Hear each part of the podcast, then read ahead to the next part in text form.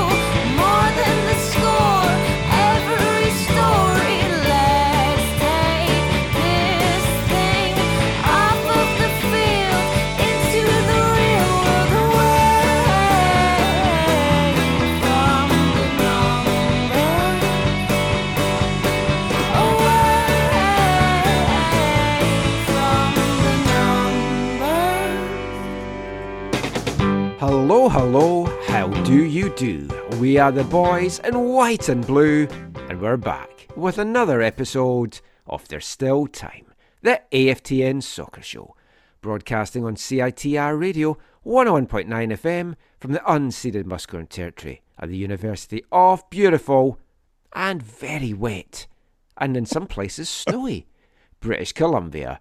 I'm Michael McColl. And I'm Zachary Adam Eisenarm. How was the weather for you the last couple of days, Zach? Did you get snow out in the sticks? Did we get snow? Of course we did. We got none here. Not, Really? ev- not even chubby rain. Oh, It was weird because then I saw in the news all this snow that had fallen, and I saw like the pitches were getting covered all over the place from youth teams. Games were cancelled, and I was like, ah. Well, I hope everyone stayed safe anyway.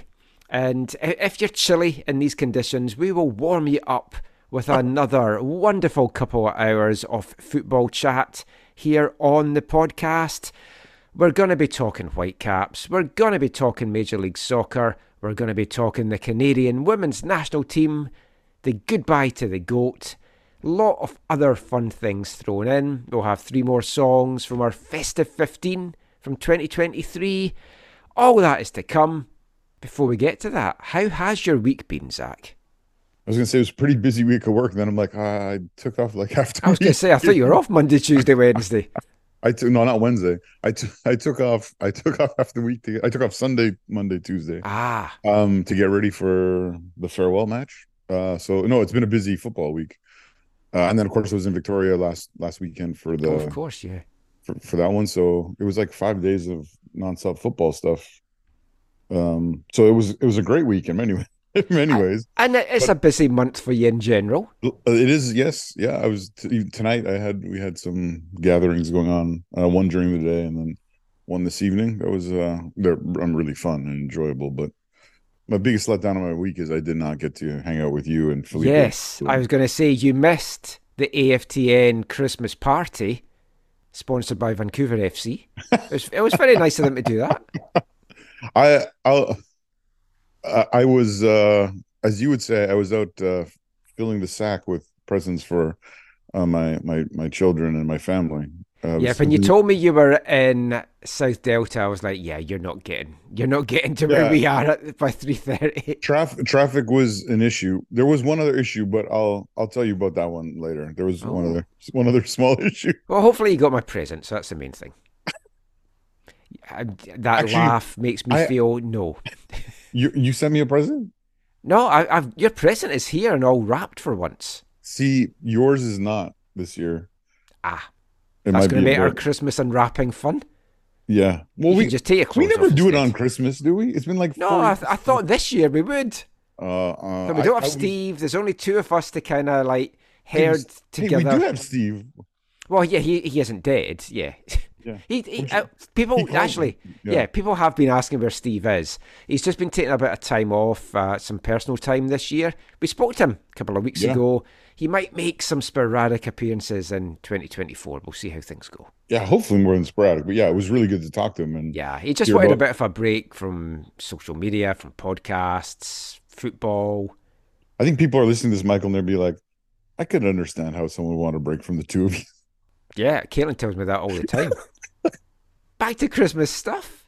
I never asked you this last week. Like I, I love advent calendars. Mm. Went a little bit nuts last year. I had a couple of chocolate ones. I had a jam one, a cheese one. Um, what else did we have? We had a coffee one. So I've reined it in a bit this year, and we've just got four, and only three of them are food. so we've got two chocolate ones, uh, good quality chocolate one, and an after eight one. Because to me, Oh. after eight is Christmas. That and a Terry's chocolate orange. It's. It, um, I always say it's always after eight sometime, whether it's after eight in the morning or yeah, eight p.m. exactly. Uh, you can eat it whenever you want. That's right. Um, I've got a nice hot chocolate uh, advent calendar that I got from England this year with actual proper chocolate nibs and stuff. It's very, very good. 24 different flavours as well. It might put me off indulging in the hot chocolate festival a little bit in January. I might be over my hot chocolate stuff by that point. And we also got a jigsaw advent calendar this year. what?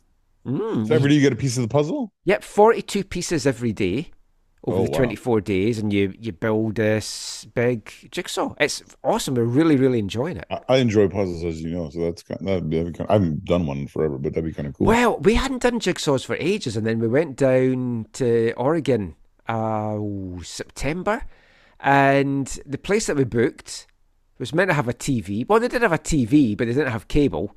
So they had tons of puzzles, so we ended up just doing loads of puzzles there and finding that lots of their puzzles were missing pieces. Which Isn't I have one of the most re- frustrating things in the world? is, but it won't be for the other folk as I scrolled over the box, missing two pieces and circled the pieces that were missing. You're so helpful. Helpful or annoyed. But we also we also got uh, some money back because we were meant to have cable TV as well, and I complained. So Well, and and did you say what about the missing pieces? no, I should have done that. But yeah, do you have any advent calendars for this year? Usually we do four Lego Advent calendar, Oh, but this year we haven't because I've I been did so look at the Lego ones in the past. the Star Wars, Marvel. This year, this year we were at Star Wars, Marvel, and Liza wanted the Friends one because there's some animals in it that she wanted. But I we actually haven't gotten any of them yet. I still might get some of them. I have the uh, the kids have chocolate ones. They're not good chocolate. They're just like whatever normal milk chocolate. They're not fancy like you. I have a special advent calendar. I haven't started yet because I think it's only got twelve, so I've just left it. I think I've started this Ah. this week. It's um. Do you remember the game I got you last year? That wrestling game. Yeah. It's a it's a mar it's, it's for that game and it's a Marvel version. It's a Guardians of the Galaxy uh, uh advent calendar. Oh, interesting. I've seen a lot of like twelve day ones. That's uh, like It's twelve annoying. days of socks. That's like no Yeah. twenty four. Come on. Yeah. I when I was a kid, you used to get twenty five. I I used to get something on Christmas Day, which the one that we've got for Annie, our dog, it has 25, so she's going to get a, a nice treat on Nice. Christmas Day.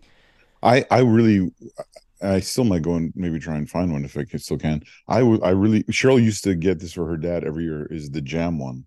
Yes, we got that one last year, the Bon Yeah. Marché. I don't know if it's that company, but it, there was Oh, a it was really good. yeah. But by the end of the 25 days, it's like, I don't want any more jam. It's like, what's your favourite jam? Don't mention jam! Well, that's the thing though. If you op- if you have too much jam, you don't have to have it every day. You can just be like, oh, I got blueberry today. I'm going to keep that for when I'm craving blueberry. No, Hmm. you were like, you have to eat it every day. Interesting plan. No, no, we, we did. We did. It's called like self control. No, we we did. If you want to talk about self control, Cadbury's have a an Advent dairy milk bar where you're only meant to have one square of the dairy milk a day. Yeah, that sounds I crazy. do not see me doing that, so I've never bought that one. Yeah, But let us know if you've got any, because I know you get beer ones and cider Yes. ones, and I've seen those. Yeah, yeah. I mean, I'd I'd looked for a Dickens cider, but I couldn't get one of those for like 24 days. I'm old now as well. I don't think I've got the stamina for that, to be honest. But if you've got any interesting advent calendars that you've got, let us know. How did I know You you, were going on to take, take it there? my my my friend my friend Newton just uh subscribed to the podcast on Spotify today. Oh, So he'll be just- I'll just say in unsubscribing now. I just say Newton, if you're listening to this, I'm I'm so sorry. I'm Does, so does, he, sorry. does he have a 24 day fig advent calendar?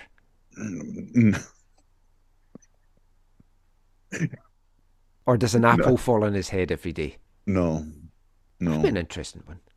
Let, let's move away from advent calendar talk So it is a, a week of parties, not just the AFTN Christmas party. It's a big party as we celebrate Vancouver Whitecaps' 50th anniversary. It's their golden jubilee, December 11th, 1973. The Whitecaps were born.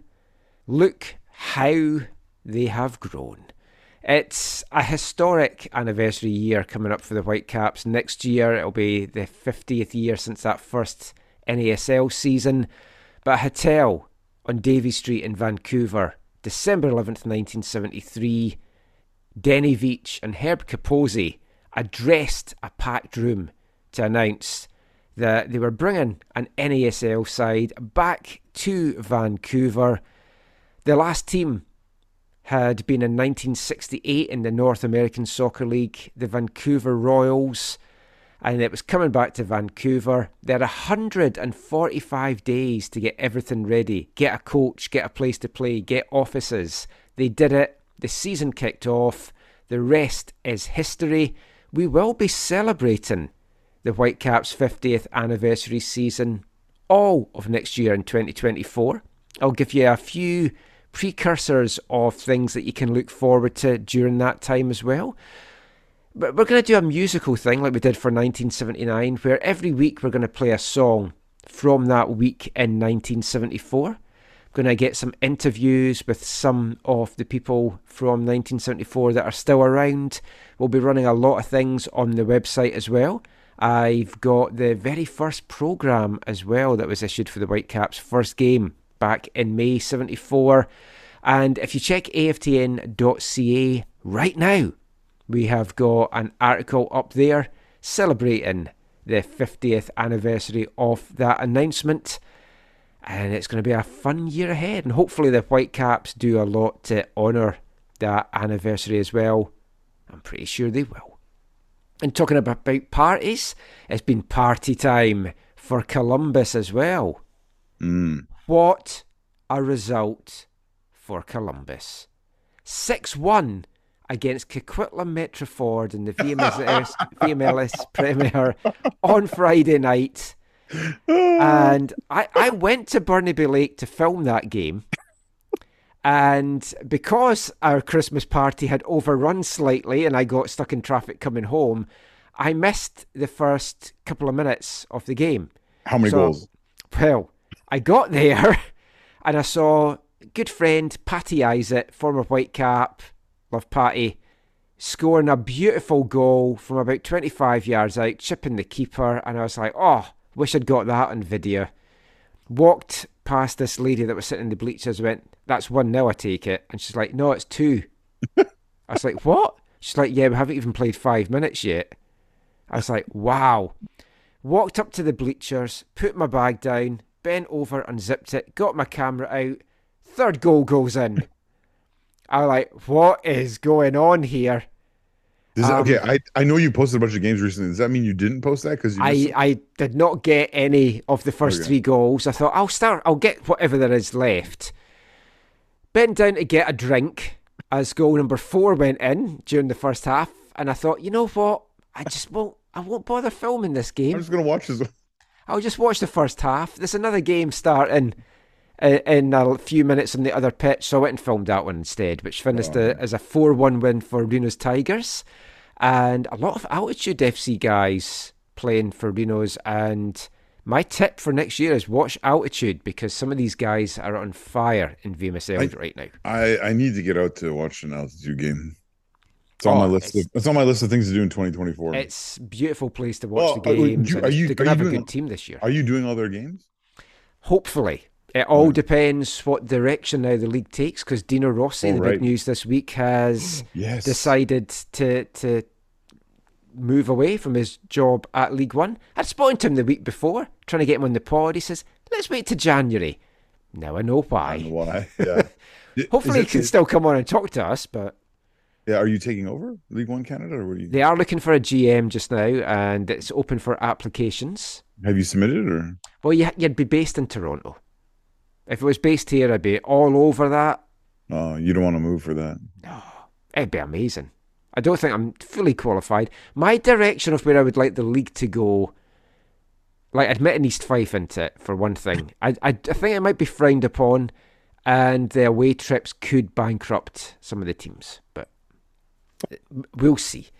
But no, it was party time in Columbus because yellow swag, yellow uh, boots. Yeah, please don't. Don't finish this, please. please. This Sean Barnes will be This is- happy. This is not our last show, is it? no, I, I don't see what's wrong with playing that song in full. I haven't written the song. I I I it makes me uncomfortable. If I- if it's a song if it, if I remember the song correctly, it makes me uncomfortable. Let's move on. Sean Barnes, Columbus Crew, check the song out. Not suitable for work is what we're probably saying. But yeah, the 2023 MLS champs have been crowned. Columbus Crew beat defending champions LAFC 2 1 to win their third MLS championship. They deserved it too. The better team. LAFC looked out of sorts in that first half. Certainly made a game of it in the second half. Uh, It was a very entertaining second half, I thought. But the crew deserved that one, Zach. It was it it was hard in one sense because last year's final was so incredible. Mm. It was yeah, the best ever last year. So when you're coming up against that, Uh, from ju- the just to clarify as well, uh, that that's not because you you like Max Crepeau. That's not why you felt it was the best final ever. no, I'm talking about the football. Yeah, okay, just check. Oh yeah. Um. So it's it's always hard when you you're having to follow up and act like that or whatever. But yeah, I thought it was I thought it was really good. I uh, I couldn't watch the game live, but it was on this um this little known station um to to to TSN. Oh, And- toss tossing. Oh yeah, Dawson. So I PVR'd it and I watched it uh, on there later. That's nice that they're jumping on the football bandwagon Yeah. this week. Yeah, it seems this week they've been paying for, to show football. It's kind of nice. Hmm. Um, so it was nice to watch it on the PVR. It's always a Yeah. little bit easier in my, my opinion. Yes, I, And- it is. Uh, I can fast forward Garber, all that kind of stuff. Um, I actually I didn't watch him live, but I watched at the end. I was very curious if he was going to say anything different to his still- state of the league stuff. Yeah. But yeah, I still have it on the PVR, but no. Um, as I was watching it, um, and I remember the first half hour, like before the the the the the, the first major incident, I guess, of the game. Uh, I was just like, wow, like Colum- Columbus is really taking this to them, like Yes. even more so than I thought they they would or could as the home team.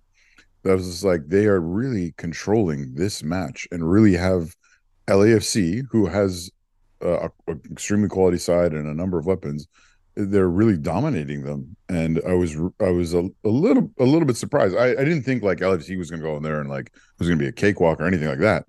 But I thought the match was going to be a little bit more back and forth, a little bit more balanced, a little bit more um you know, kind of opportunities like you know, spells here, spells there, spells going this way, spells going that way, and it was and it was not like that in the opening half no, hour. Although like- I did predict the crew to win two one in last week's show.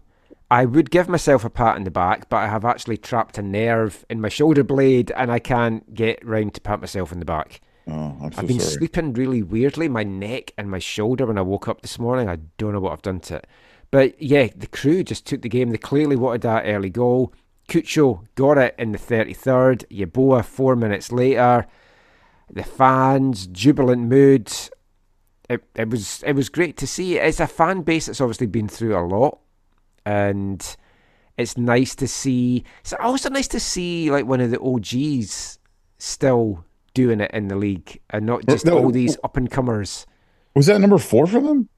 Or number No, three? it's the third, third, Third, MLS okay. Cup. Yeah, So I remember all three of theirs now. Then okay, yeah. Um, I mean they had their chances to put it to bed as well. Uh, yes, they did. Bouanga made it interesting for LA in the 74th. But I mean, they, they deserved it from start to finish. When LA got that equaliser, though, I did think, oh, this is they're going to go and or not the equaliser when they made it two one. I thought yeah. they're going to go on and get the equaliser, and extra time was looming because it felt like Columbus was getting really nervous about Yes. that point. Yeah. And I thought, are LA going to do to Columbus what Columbus just did the week before to Cincinnati? But no, I mean, they, they held on. You saw the scenes at the end, what it meant to everyone. It was fantastic. Yeah, it was it was good. I yeah, you, I know you were joking before. I am I am I very much like Maxime Crepeau. Uh, as No, much as I, I do as well, as we, we have mentioned on, on the show. as much as he was a, a kid growing up in Montreal who was you know hung out with UMO too, and you know uh, I've cheered against him lots lots over over the years. Um, no, I he is a, a great story of Canadian football. I know obviously people locally in Vancouver uh still have frustration over how he departed the club and that's totally totally valid um but last year i mean he played a massive role in living out what he was the reason why he left vancouver Mhm. and uh was was helped them win that game obviously you know uh, the McCart- mccarthy came in and played played a massive Yeah, role I mean, he whatever, was but- he was excellent, and he had, he had a good start to the year, and then Max has come back. No, but yeah, to see Max from come him a few back weeks back, and, and he talked about to- his journey. yeah and get get to the level again i think is incredible and if you if you love canada and want to see the canadian men's national team try and regain that you know 2022 world cup qualifying form Yeah, Uh, you I need him to be in good form. I think maxime crepeau is a hopefully a step towards that as being the starting keeper for canada and i know for some people it's very easy to differentiate club football and, and national football and for others it's more more difficult Hmm. um but um And I, I do get the, I genuinely do get the hate. I know we, we've spoke about Max a lot on the show, and I get why Whitecaps fans hate him. It, it, it just left a horrible taste in the mouth, the way that he left, and then subsequent things that, that came out. Talking of another Canadian, though, that did lift the Mhm. MLS Cup, Mo Yeah. Farsi. Another like- great story Like th- third week in a row, we've been speaking about Mo, but got the start again over Gressel. Gressel. I really thought Gressel would start after it's- the Cincinnati game. Exactly. After he contributed so much. Yeah, came on as the fact that he didn't, I think, says everything now. yeah. Well, then he was gone anyway. They knew he was gone, Yeah, but now he yeah. It's yeah. but that I mean that, that was a bit ballsy by by Nancy to do that. But I, I've seen lots of stuff floating about. It, has Farsi played himself to be a starter for the national team going forward?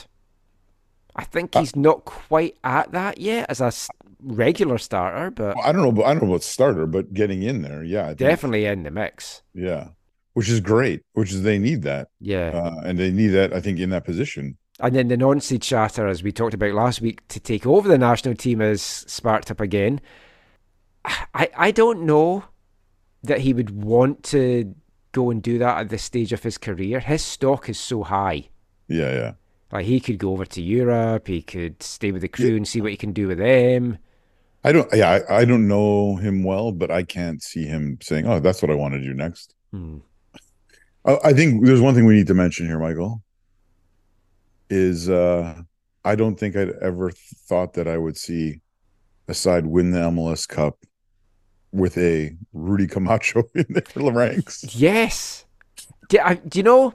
I was watching the game, and he made a good play, and I was like, all the jokes we've made about Rudy Camacho, he has shown what a good player What he's worth, he yeah. is with Columbus. Well, again, I, I think it's not just him. I think it's having a Nancy who knows him Yeah. and knows how, how to use best utilize him to get the most out of him to maybe l- limit some of his liabilities. Uh, so yeah, half hats off to Nancy for that. Hats off to Rudy for playing a mass or a, a significant role in in Columbus's season. Mm. And yeah, I, I just I, I couldn't not mention it because I was No, watching the game. I was very watching the game fair. and I saw him. I was just like, Yeah. Was like, oh yeah, come on, Yeah. I, I want to give a, a hat tip to the referee, Armando Villarreal. I thought he did a decent job, got s- some very good calls. Start the second half, there was that tackle by Vela, and he let the play go on, which nearly led to the third goal, which would have put the game to bed. Now, a lot of refs would have stopped it there and then. When I first saw it, I thought, well, that's going to be a red for Vela. But when I see it back, it's like, nah, it, it was a yellow. And we'll talk about Vela in a sec there was some good calls and non penalties as well. A couple of little things slipped by, which is kind of happens for every referee. I mean, arguably a penalty for Columbus. I felt in stoppage time, but I, if it was my team, I'd be screaming for it. If I was the opposition, I'd be like, no, no, no, no, no. I'd be a soft one, but Uh, yeah, and I think aside aside from this not being like a game that was in like New York City or Miami or whatever, I also think this is really great for. There's some real great stories to tell about this for the league. Like you already Mhm. said, it's one of the original teams. It's a team that was dying, was going to die. It was it was it was like uh, oh, you know, um, dead dead man walking, right? Like its time was up. It got saved. New ownership comes in um, does ma- amazing things. Obviously, they won two cups in the last few years, or whatever. And let, us let's, stuff- let's also point out as well how much impact the fans rallying Totally. did as well. Totally. Not just saved; it's like the fans saved their team. Ex- exactly, and and a part of the the saving of the team and the long term plan was to build this new stadium. I was telling, I was telling, talking to Kirk. I was like, Kirk, uh, you, uh, what do you think of this stadium? He's like, Oh, you know, this is, looks, you know, this is nice, or that's, you know, this is different, whatever. I was like, Kirk, do you know that Columbus, Columbus, Ohio, Kirk, was the home to the first soccer specific stadium in the United States back when MLS launched in 1996, coming out of the 94 World Cup. He's like, No, dad, I didn't know that. And he said, Stop calling it soccer. Um, but, um, but he's like, oh no. He's like, I was like, yeah, it was like the stadium. It was way out in the middle of nowhere. I said it was a little. I said it was a little, a little like, a little bit like where we go to watch football now, where there's no roof. It's a little bit out in the summer. Except the Vancouver FC scoreboard hasn't caught fire. yes, have- not, well, not yet. yeah, Anyway. yeah. I mean, There's still still still time. um, but um, but no, I was just like, yeah, it's just like so they built this nice stadium. The location, I think, is I don't know the geography super well, but I think the location is better. But it has a roof, and it's it's taking It's, another one of those enclosed stadiums where you're right on the pitch that I love, and I, it's another. St- I was watching it as well, and I was like, oh, to have that here. I also liked as well, like it was just over twenty two thousand, so it's an Yeah. intimate stadium as well, and it's kind of nice that you've got that. yeah, Yeah, they could have sold it out probably two, three times over. I, I don't know if you saw the stuff during the week. Uh, the a code had been gone out to Columbus Crew season ticket holders, and it had been compromised and put out, and it was getting shared by LAFC fans so they could buy tickets and stuff. So they had to cancel all the orders and then redo it and stuff. Oh no, I didn't see that. Yeah, because the LA fans would just want to get there in, in numbers. Well, Oh, and the, they the- and they the ones that, that could do stuff, which we'll come to in a sec. yeah, yeah. but yeah, I mean, there's, there's so many good stories. Patrick Schulte, 22 year old goalkeeper, hmm a year ago lifting the MLS Next Pro Championship. And there's a, a few guys like Mo Farsi didn't play in the final, but he was on that team last year, Yeah. and uh, Russell Rowe as well. That was another one, and they've they've just they've done so much and they've built so much, and it, it was it was just a great story all round. And let's talk about one of the one of the great moments that everyone can agree on. That was just nice. I'm gonna guess Don Garber getting booed out of the building. I I think so. Like who does who didn't enjoy that? It was so loud. I mean, full, full marks in a way to Garber in that he, he kept going with what he was saying and wasn't put off. Yeah, and he's a pro. He's a pro at that. Yeah. Like, full. I agree with you. I'm Full- sure he, I'm sure he used it by now, but they were unrelenting and very much deserved. And oh yeah, it was fantastic. Yeah, that was quite nice.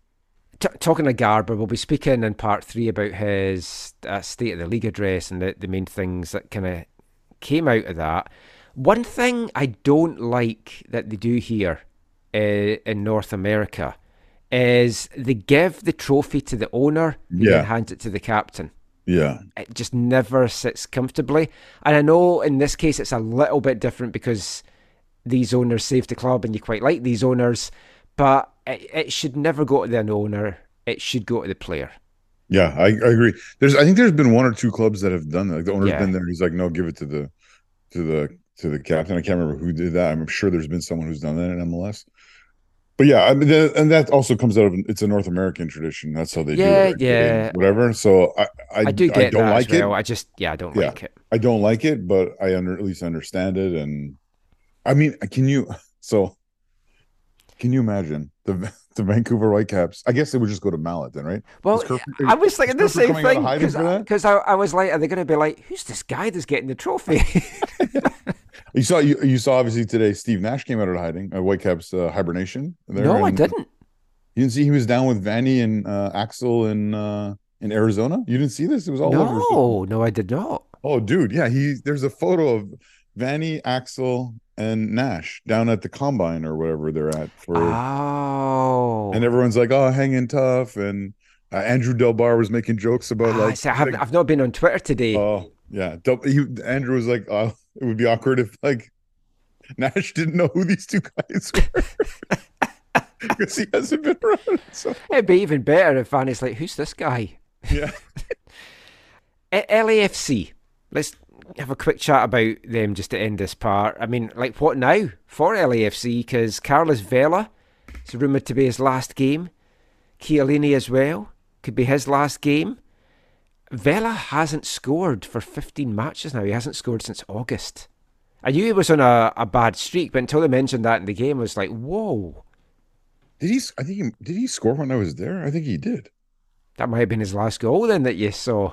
I gotta check that. I gotta look that up. Oh, but uh, he, I mean, he looked out of sorts in this game as well. The, the Chiellini one, I, I was having thoughts about that. Now he, he did show his age a little bit at, at, in some of the the games down the stretch, but he also showed the importance of experience and stuff. I'd said before I would still take him here in some kind of role in Vancouver to help the younger guys. What then also crossed my mind is I wonder what the chances would be of Vanni speaking to him and saying, Would you like to come to Vancouver for a year in a non playing role? What? Like to help grow the game in the Italian community in the city? Oh, right, right. Yeah, I, maybe. I think that'd be a fantastic thing for him. Yeah, it would. Yeah, it, I know, basically it just want him here so we can get him in the show loads because I love him. I love talking to him. Vela, Vela did score on August twenty third when I was you, you may have seen his last ever goal. maybe History in the making. it was a it was it was a fun night. I, I will get down to game there at some point. Uh, when I do get down, I mean, I've always wanted to go down because I, I feel the 3252 supporters group are so good. I love They- all their demonstrations. quality. They're Oh, quality. I can't wait to go and see what they've got in store for next year. if I do get down to a game, I might have missed my chance to see them in their full glory because we, we spoke about this in last week's show. The Flare incident. It made headlines around the world, but MLS, we said would come down hard on them, and they did. Yeah, I mean it's gonna it's gonna be really interesting uh, these these investigations that happen the league and the club as they do investigations because the supporters there as an observer there there are a number of them who do have a lot of power control influence uh so in terms of getting those kind of items like the flares into the stadium i think there's lots of ways that that could have happened Mm. Wh- whether it was you know supporter leadership whether it was f- connections that they have The, the know. fact that a lot of fans walked in and they were walking like penguins. Well yeah there is those, those i remember did i ever tell you about that About I Paulo- don't know where Paulo- this is going now. paulo paulo Ternaghi, paulo Ternaghi once said he's like yeah he's like you got to come visit us in milan and we'll go to a game at the at the at the san siro he's uh i think he's inter fan he's an inter fan um which yeah um Is anyways, that your attempt at an Italian accent? no you keep going no, about my accents. no no no You got to come to a Milan game. No yeah More no. Italian coming up. In But he's he literally he literally said to me, he's like, Yes, you'll come to the game and we you will have to shove the flare up, up your up your cheeks so that we can you can get flares into the game. And I was like, you know, I'm good just to come and watch. oh, superb. But yeah, MLS announced on Wednesday sanctions against LAFC following serious misconduct by the 3252 supporter group prior to the Western Conference final last weekend against Houston.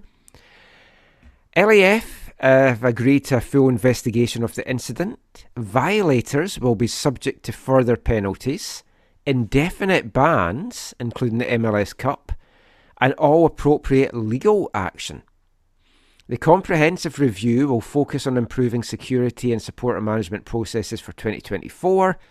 For failing to meet required safety protocols, LAFC has been fined $100,000 and will be subject to league oversight related to security and supporter management processes. For next year, 3252 will have all supporters' privileges indefinitely suspended pending the completion of the review. Now, they were also restricted for activities at the MLS Cup this weekend. It was then clarified that privileges being indefinitely suspended meant no drums, no flags, things like that. So basically, you want to suck the whole atmosphere out of the game.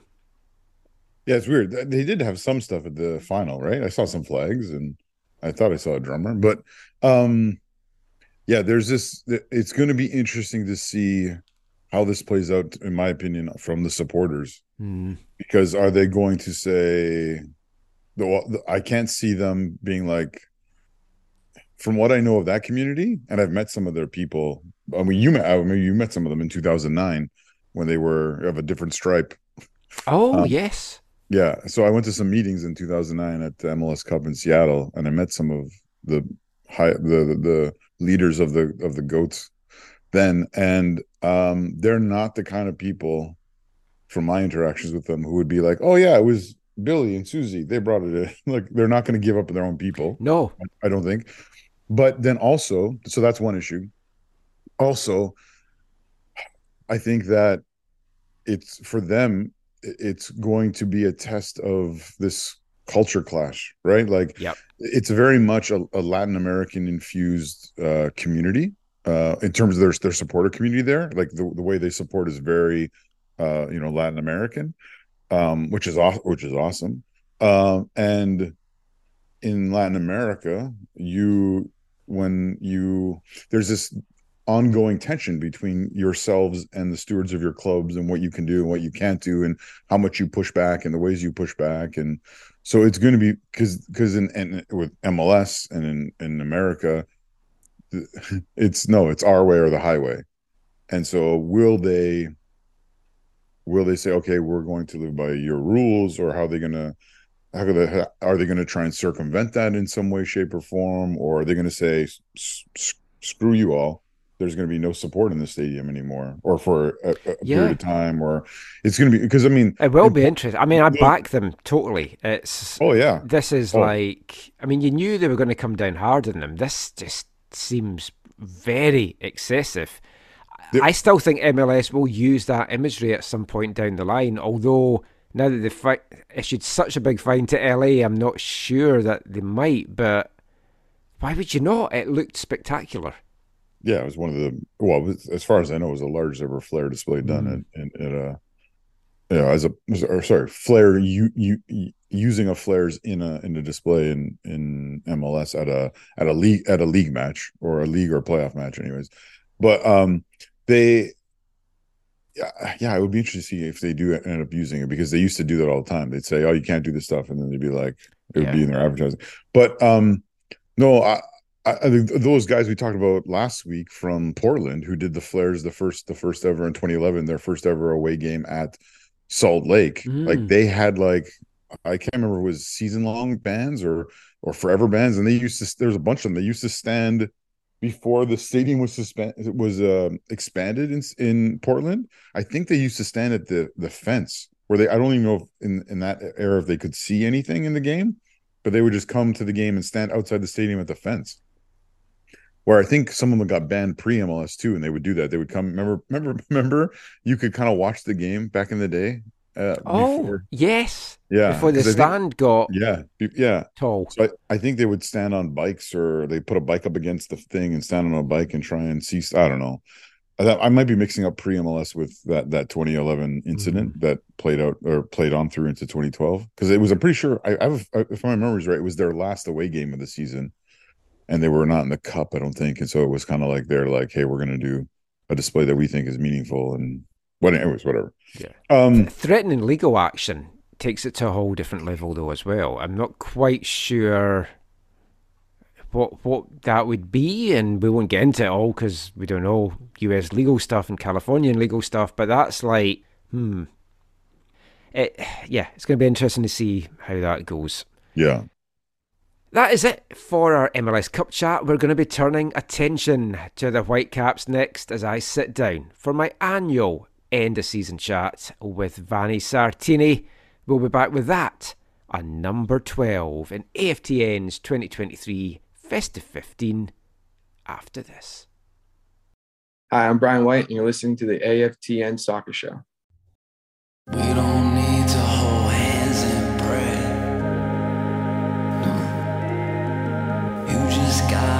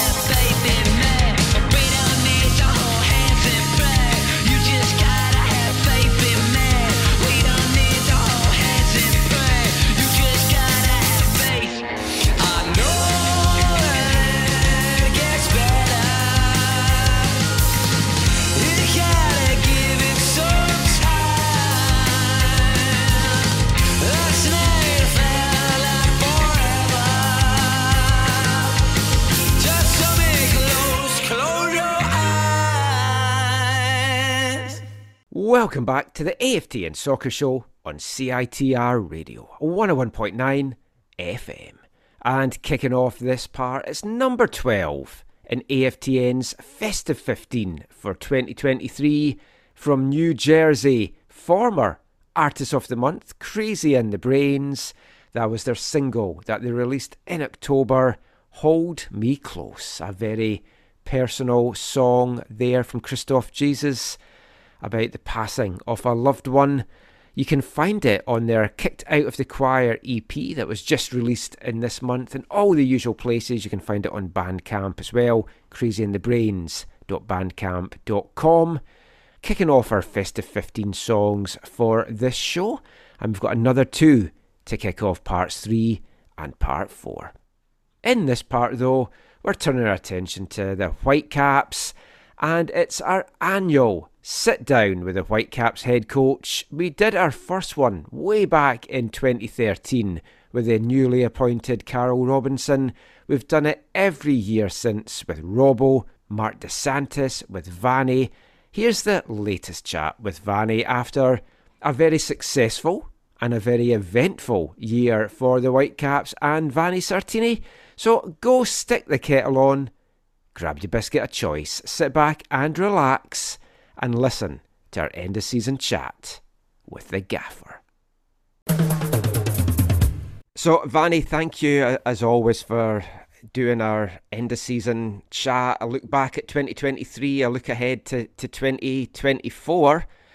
It, mm-hmm. It's been quite the year, both on and, and off the pitch. In general, how do you look back at, at 2023? Well, I think 2023 was a very good year, to be honest. Uh, the team performed very well. Uh, we confirmed our uh, Canadian Championship one win of the 2022. We, I think, we reached a, a level of uh, quality of football that we've never reached before, uh, at least under my tenure. But I would say at least since I've been involved with the team.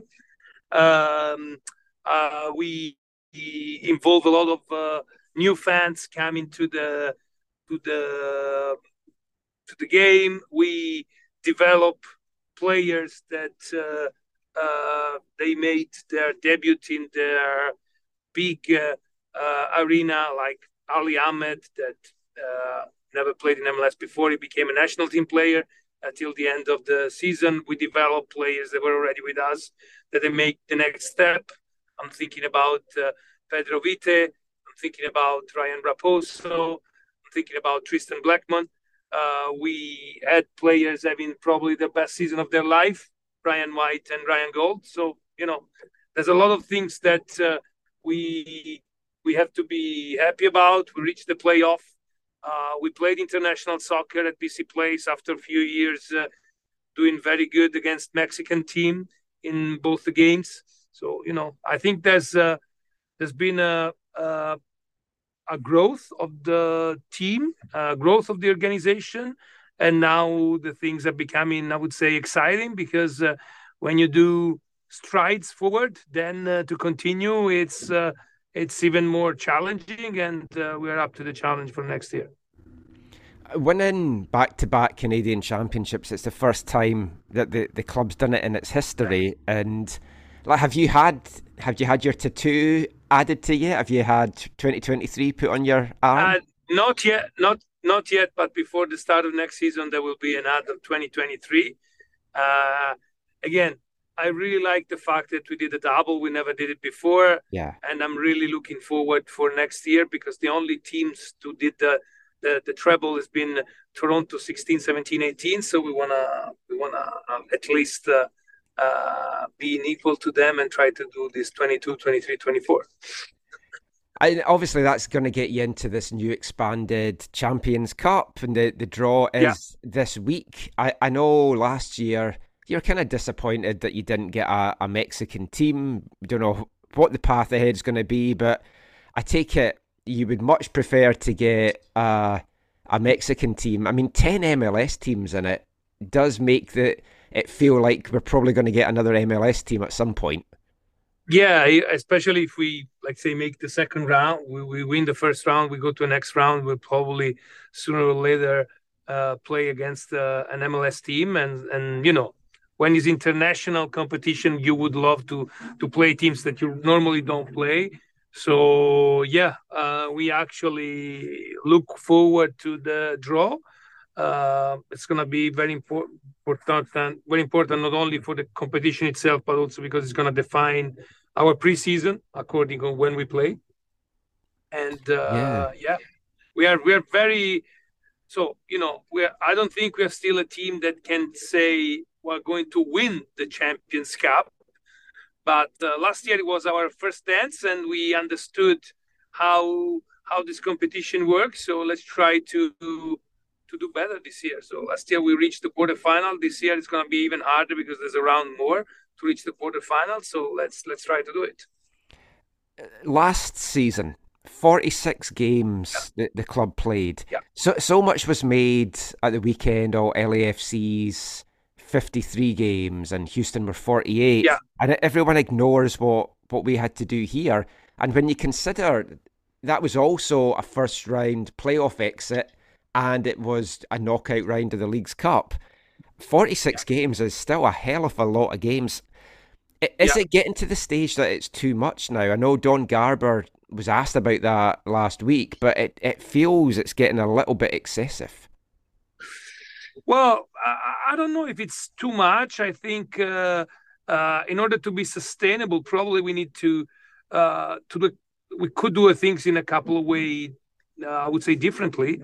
Like the first thing that is, that is in my mind, it's uh, uh, probably we could have a couple of uh, roster spot more each teams. Mm. So there's a lot of uh, talk about the 4DP, there's a lot of talk about more money. I would say the most important thing that would be now for a coach probably would have to have a couple of maybe senior roster spot more, so you can have more players to to rotate in. Uh, if you are if you're gonna play like 50 games. The other thing for me is uh, I really like the Leagues Cup as a competition. Uh, I think it can be structured in a way that it's going to be less disrupting for uh, for uh, for Yeah. the season in the sense that having a month where the entire league is stopped, of course, it forces you to play a lot of games uh, more, a lot of uh, midweek games more. So probably having the Leagues Cup, uh, uh, I would say, putting in the entirety of the season like the Champions League, maybe a couple of games, uh, the the the round robin uh, at the same time, but then the the the knockout round maybe on weekend on midweek games uh, once uh, uh, once every month or once every two three weeks would allow the team that are not in the final rounds to play league games in that weekend and then have less a, a more I would say uh, normal calendar I would say for the rest of the year but Yeah. uh, I'm not on the one that say because it's easy to say yeah uh, we want uh, less games uh, it's too much. It, it's a little bit too much but at the same time I don't want to in, in Italian we say I don't want to spit in the plate that feeds me. And I know that because there's more games there's more money from television and there's a little more money for us player and coaches team so that's the thing. Yeah, I mean, if you if you look at it that way, I mean, I'd as, as much football as possible, but I mean, it means you've got to have a, a good depth in the squad. And when you look, it, like it was it was great last year adding all the Canadians, so bringing Yeah. in Hoylett and Laryea and Sam. Obviously, we don't know if they're all going to be back or not, but it, do you have to at some point think? Is it worth bringing too many Canadians in? Because this year you've got the Gold Yes. Cup, there could be Copa Yeah. America, so you could be Yeah. losing a big chunk of your squad for like two months of the, Yeah. the season. Yeah, yeah, you're right. Uh, that's another peculiarity of MLS that we play during the international tournaments. It doesn't happen in any other league in the world.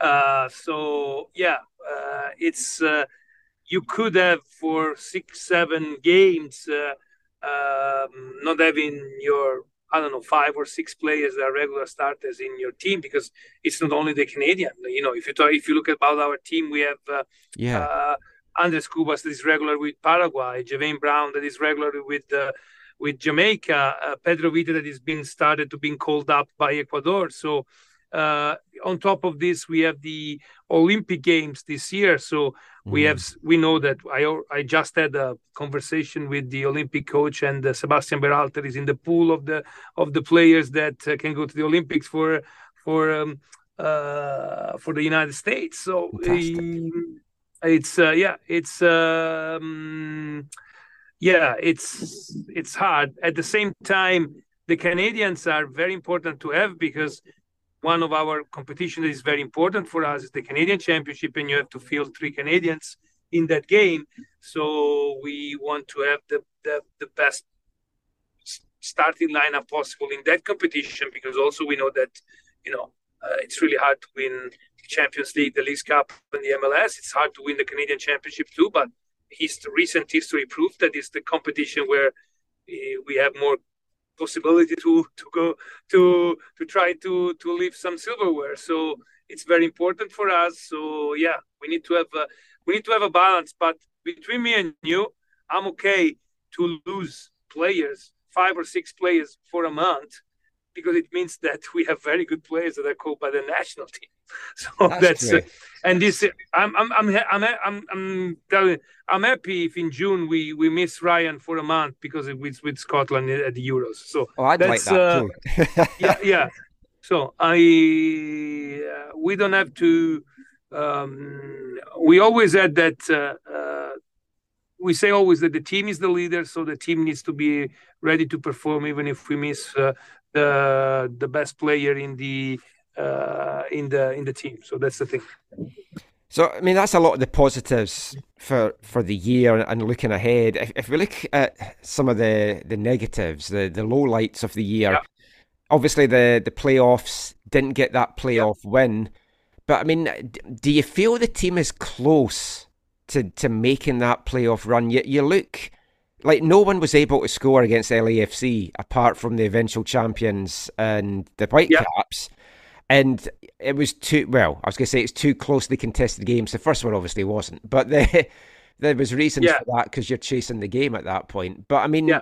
you showed you can go toe to toe with that. You showed over the season against Cincinnati, against St. Louis, that the team can compete with the best. How how close do you feel the team are to making that next step, and how many pieces away do you feel you you are to, to being able to take that jump? I think we're very close, and I think that uh, uh, one of the things that we missed was probably the the habit to be in that game. And uh, to be honest, I think that especially at home, at BC Place, we can beat every team in the league, and we showed this year, especially home. So I think that is extremely important for us to to have uh, uh, the best regular possible because we've seen this because it's uh, it's uh, something that can uh, can really help you to to to win to win the series. So I think we're there, and it's not I would say uh, a matter of pieces per se. It's more a matter of uh, uh, I would say uh, even being more um, uh, used to play that game it's different if you tell me talking about winning the MLS Cup. I think probably to win the MLS Cup, uh, we it's uh, it's a big claim to say from us, but to at least reach uh, uh, top four position that allow us to have the possibility to uh, to play uh, at least uh, the first round with the home advantage and and go to the second round and maybe to the conference final. Why not? Obviously, the other big point at the end of the season was that last playoff game against LAFC. Have you watched it back? Yeah, I watched the I watched both the games. I unfortunately watched the moment of my suspension, to be honest, of my red card too. And uh, uh, well, uh, I think I have regrets, to be honest, not for the game that we played in Vancouver. I have regrets for the game that we played in LA. I think that uh, after that first half, uh, we could have done a better second half. It was in our uh, possibility to to play a better second half and win the game.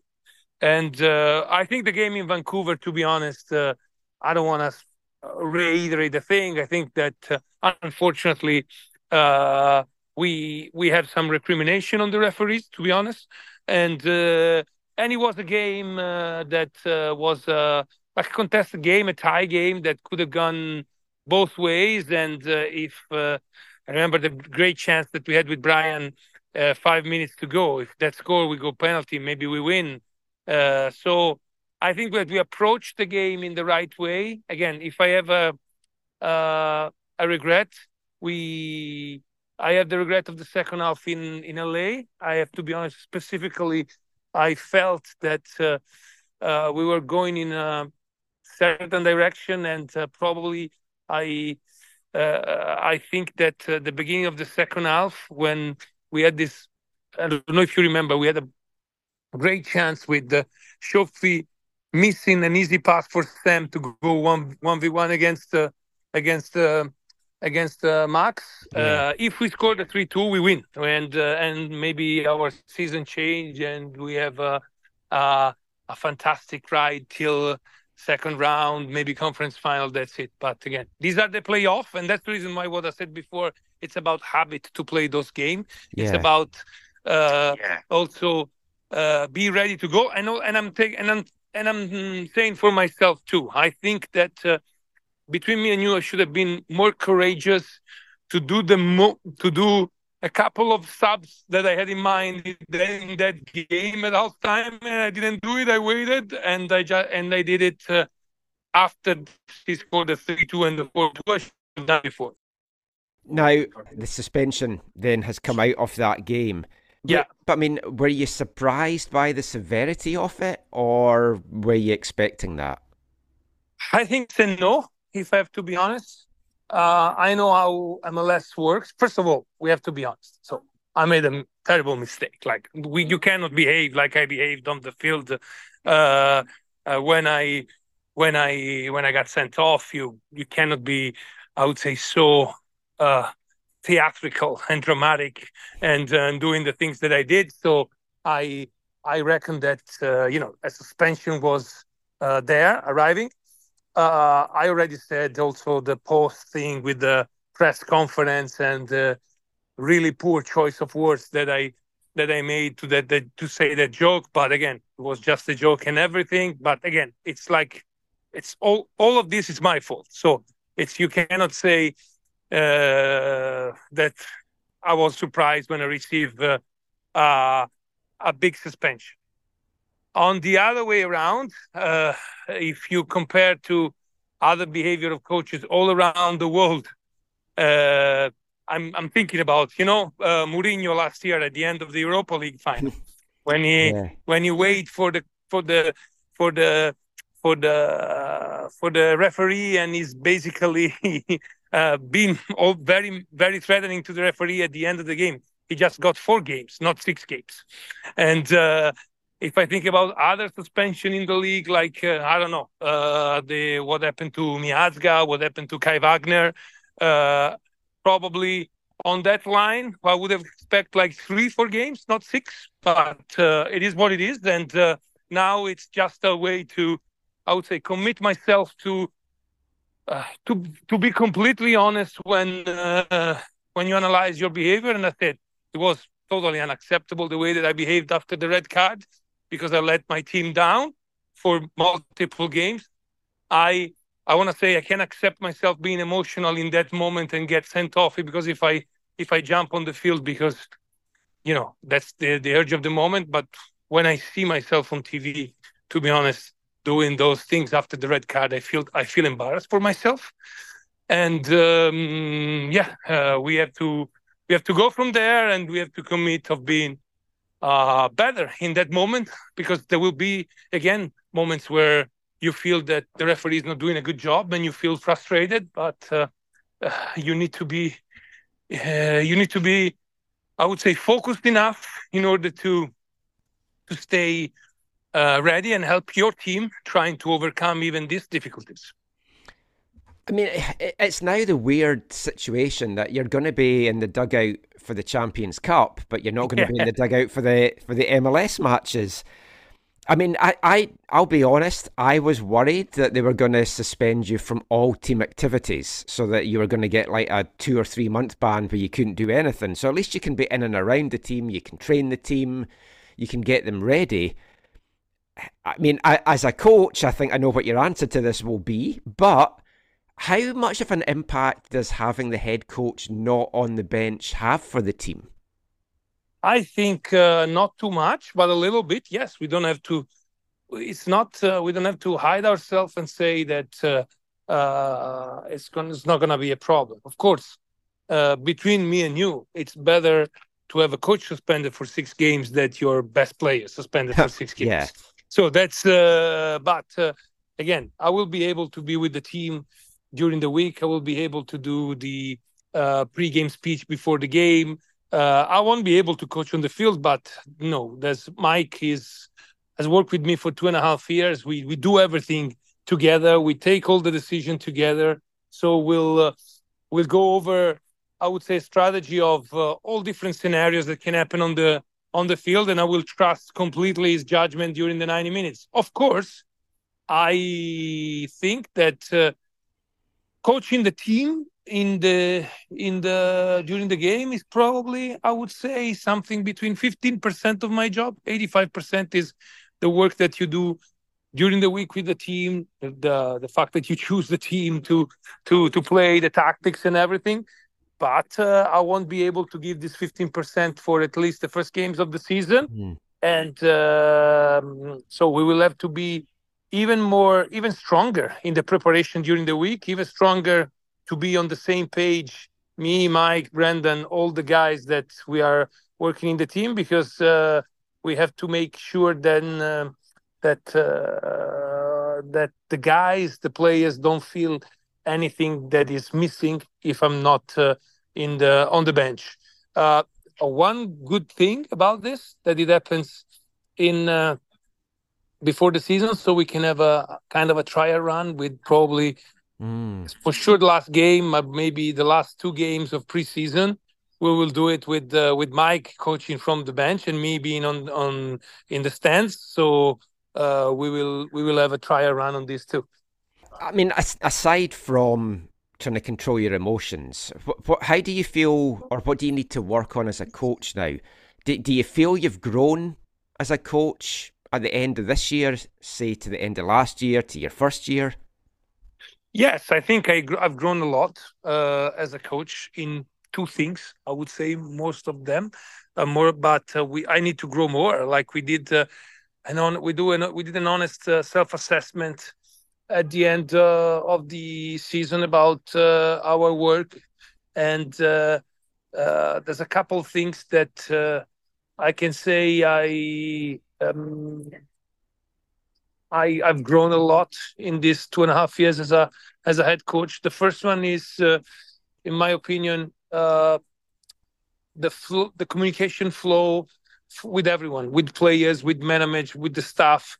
It's much better than uh, when I started, and uh, I really believe that uh, in the fact that everyone needs to be part of the team and everyone needs to be informed of everyone everything that we do and everyone needs to has to have the uh, I would say the possibility to say, yeah, I don't know, I don't agree with this, and it doesn't mean that I'm doing. I agree with the people that don't agree, but at least I'm gonna take the information. So I'll give you an example.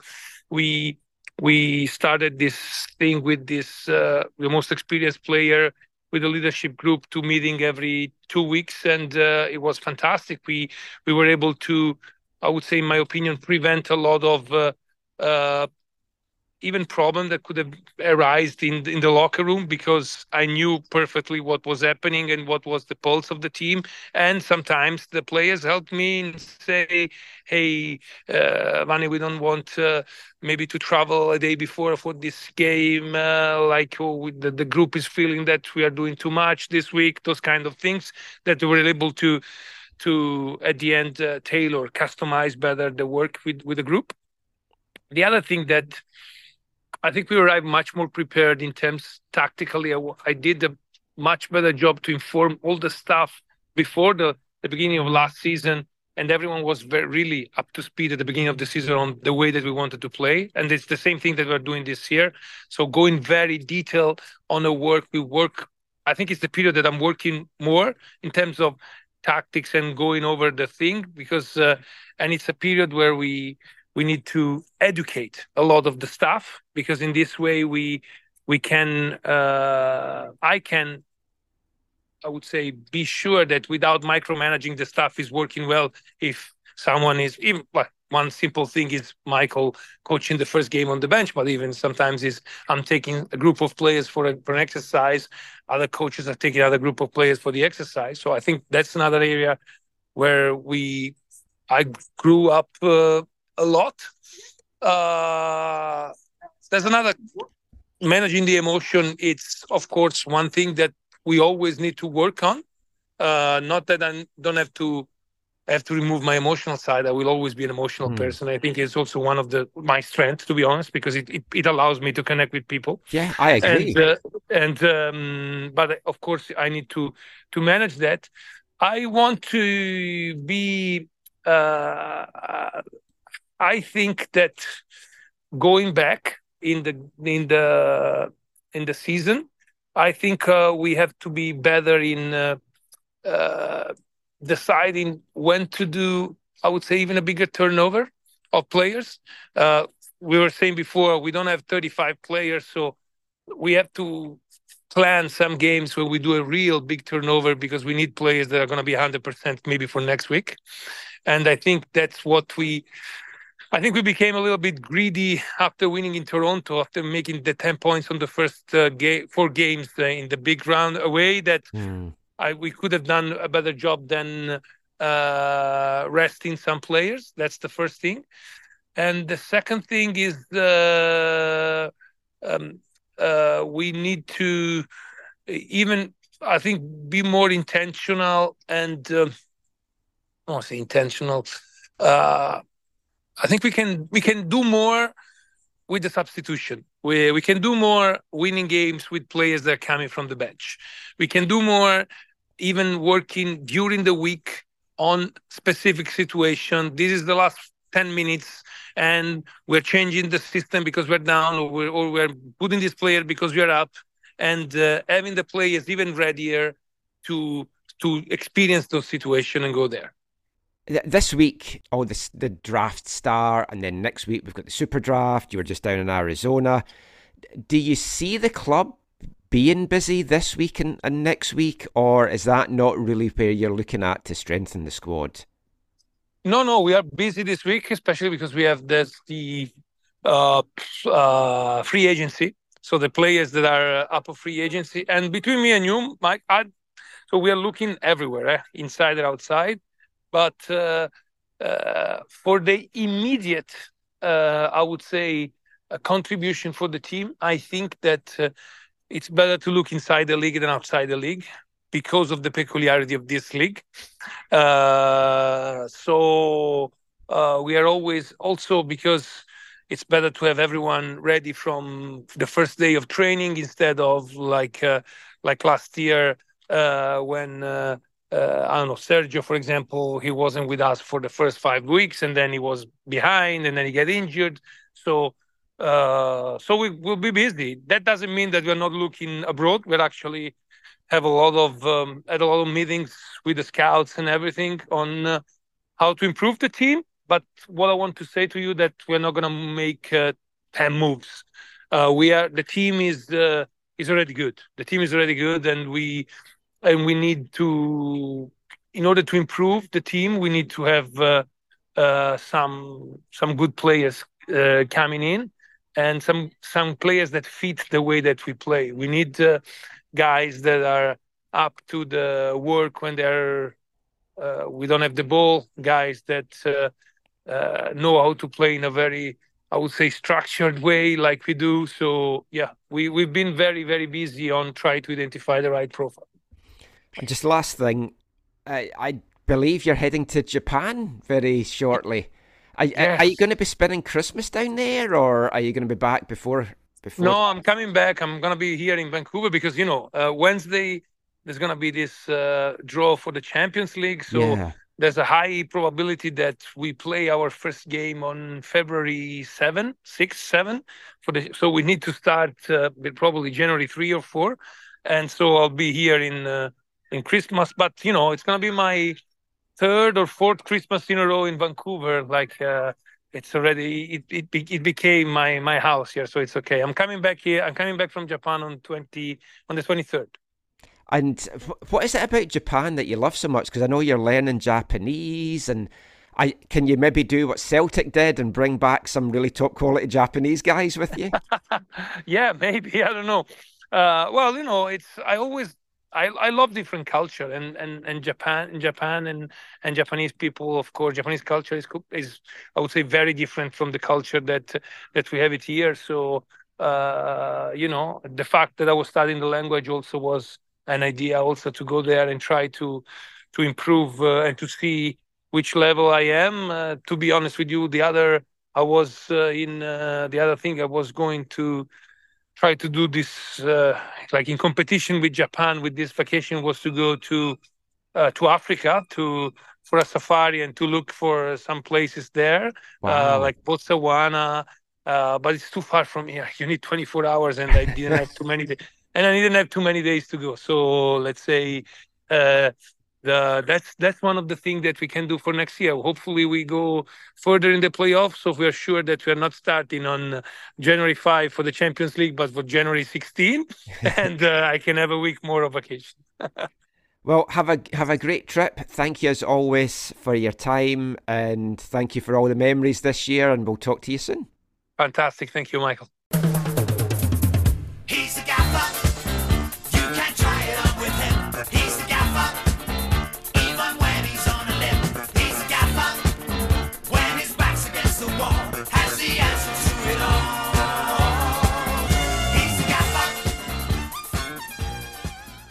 Vanni Sartini there. A lot to talk about about the season past and what is to come. Didn't want to focus too much on the, the season that's been. We've already talked to him. We've brought you audio. We're looking ahead. Obviously, we did get a chance to, to talk to him there about that suspension that he's got, and I I think he covered that well. If we look into 2024, though, Zach, what do you feel Vanni needs to improve in most, both himself as a coach and with his team? There does need to be the that emotional quotient elevation for him. Um That's a very polite way of putting it. No, I mean, he's a passionate person, and that's a, a good thing in, in most respects. I, I think he, there's been times where it's it's boiled over, and I haven't liked it, and it hasn't been a big deal. It's been positive for a lot of people. Has been my cup of tea, but so it's again, it's not all a bad thing, but at the end of the season, it, it was a it was very bad, and and and even I would say unhealthy in terms of the the off the record comments that became on the record. And so yeah i think he just needs to I, and i think he already has. I think he will continue. Obviously he's got things he's going to be walking through and whatever. I think he, he he will grow. He will learn. He will be uh you know a touch more guarded maybe. I don't think uh not i don't i don't say that in a negative way michael i know you'd be like oh you don't want him to be more guarded you want him to be open and honest the way he's always been and just to continue to be himself but i think he'll be a touch more guarded I, I think But- he will in a be positive with, way. yeah. The he'll be open with some. He'll be more guarded in different environments now. I think. Yeah. So I mean, it's a learning It- curve, and it's like we we talked about something that Axel said way back at the end of season press conference. It's like we're a club that allows for mistakes and we learn from mistakes. So as long as the same mistakes aren't repeated, Mhm. I I, I think it's Yeah. just a line's drawn on and the club moves on. shifting gears for a moment i think on the, the as a as a manager i think there's uh I, I think there's ways he can improve as a in-game management management kind of Yeah. uh, in terms of his subs or willingness to alter things sooner rather than later i think that's um been you know he's seen a, number of unfortunate results go against him because he he wanted to hold on a little bit longer to see if they could work them way out of situations and and they couldn't and cost them points and and whatever. And he's talked about it. He's been upfront about that. So i think he knows that. I think he has to, so i think he has to grow in that. I think also too i think he maybe need needs a little at least a little bit more flexibility tactically i'm not saying he's inflexible because he has shown the ability to use multiple formations and and approaches or whatever. I'm not saying like he needs to become all of a sudden someone who uses wingers and whatever you know things that he detests or whatever. I just think there needs to be a little bit more more openness. And obviously he's played a significant role in working with axel and building the squad so that he has players that suit what he wants. So i i, I don't think there's like a huge mismatch in that and there's less square pegs and round holes maybe than there's ever been so but yeah i think he can grow in that that kind of tactical uh approach tactical nous kind of area even just a, even just a little bit Yeah, and we're, we're going to see the start now. The trade window opens this week. We're, we're recording this show as usual on, on Sunday night.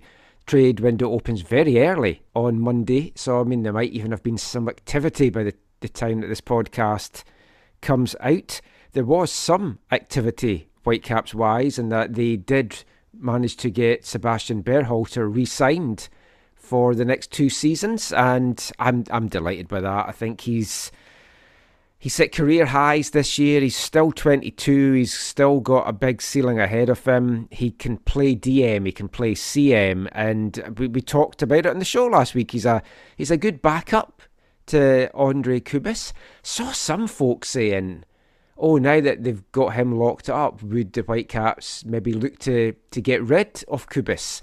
Because there are rumours that there's interest from South hmm. America, seven million dollar fees being kind of floated about. I think you would want more for him. But he's not the man that if Cubas goes is the man that's going to step up and replace him. You need a, a a better replacement with all respect to Sebastian. But very glad that he's inked for another two years. Yeah, I saw some of that as well, and I, I would agree from that perspective. I think it's uh, it, it speaks to the season that he had, to that his re-signing has been so universally uh, applauded across the, I think, across the fan base, um, which is great. And you're right, he ha- he offered them more this year than other veteran players and other players in the squad, and and deservedly got minutes. Uh, and I think that I think Vanni's trust in him will see his minutes grow in the future, and they they will rely on him even more in situations where they need to or want to. Um, yeah, I, I, like I said, I would agree with you that he's not uh, at a place where he can replace uh, in the, in this in this side. Yeah. But but uh, I I wouldn't say that moving Cubas would be a bad thing for the Whitecaps approach to squad building and, and just like football management. yeah, I, I as a whole. agree.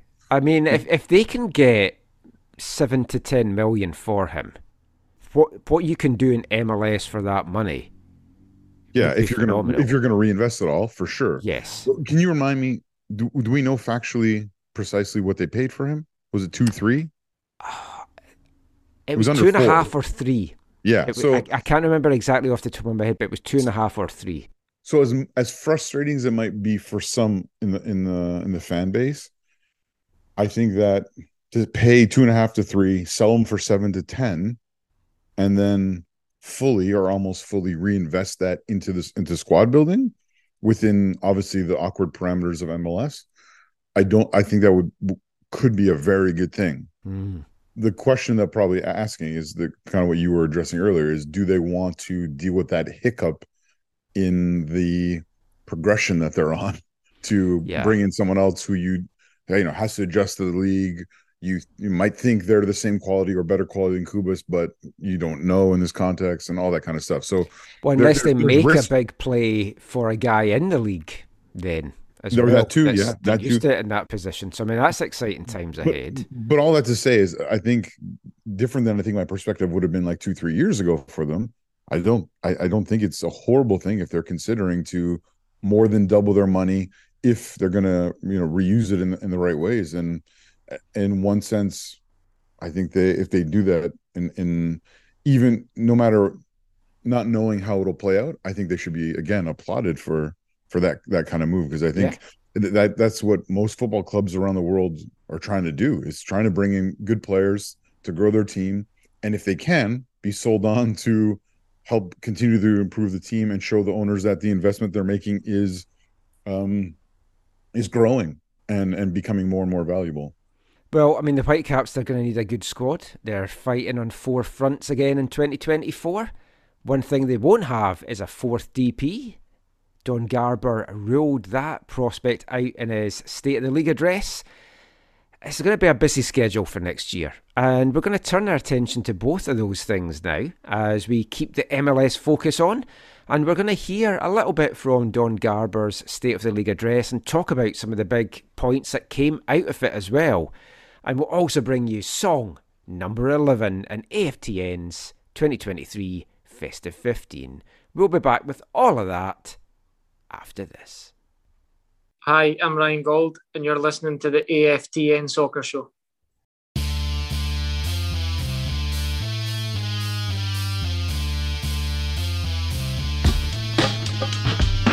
I'm Mike Balls, you might know me from soccer violence or being an MC in the GLC. Getting respect since 1983 and I'm still getting wrecked. The shit's hit the fan. I've got a new plan because I owe money to my dealer and the tax man. So I put it on Facebook. I took my last breath. I'm Mike Balls, gonna fake my own death.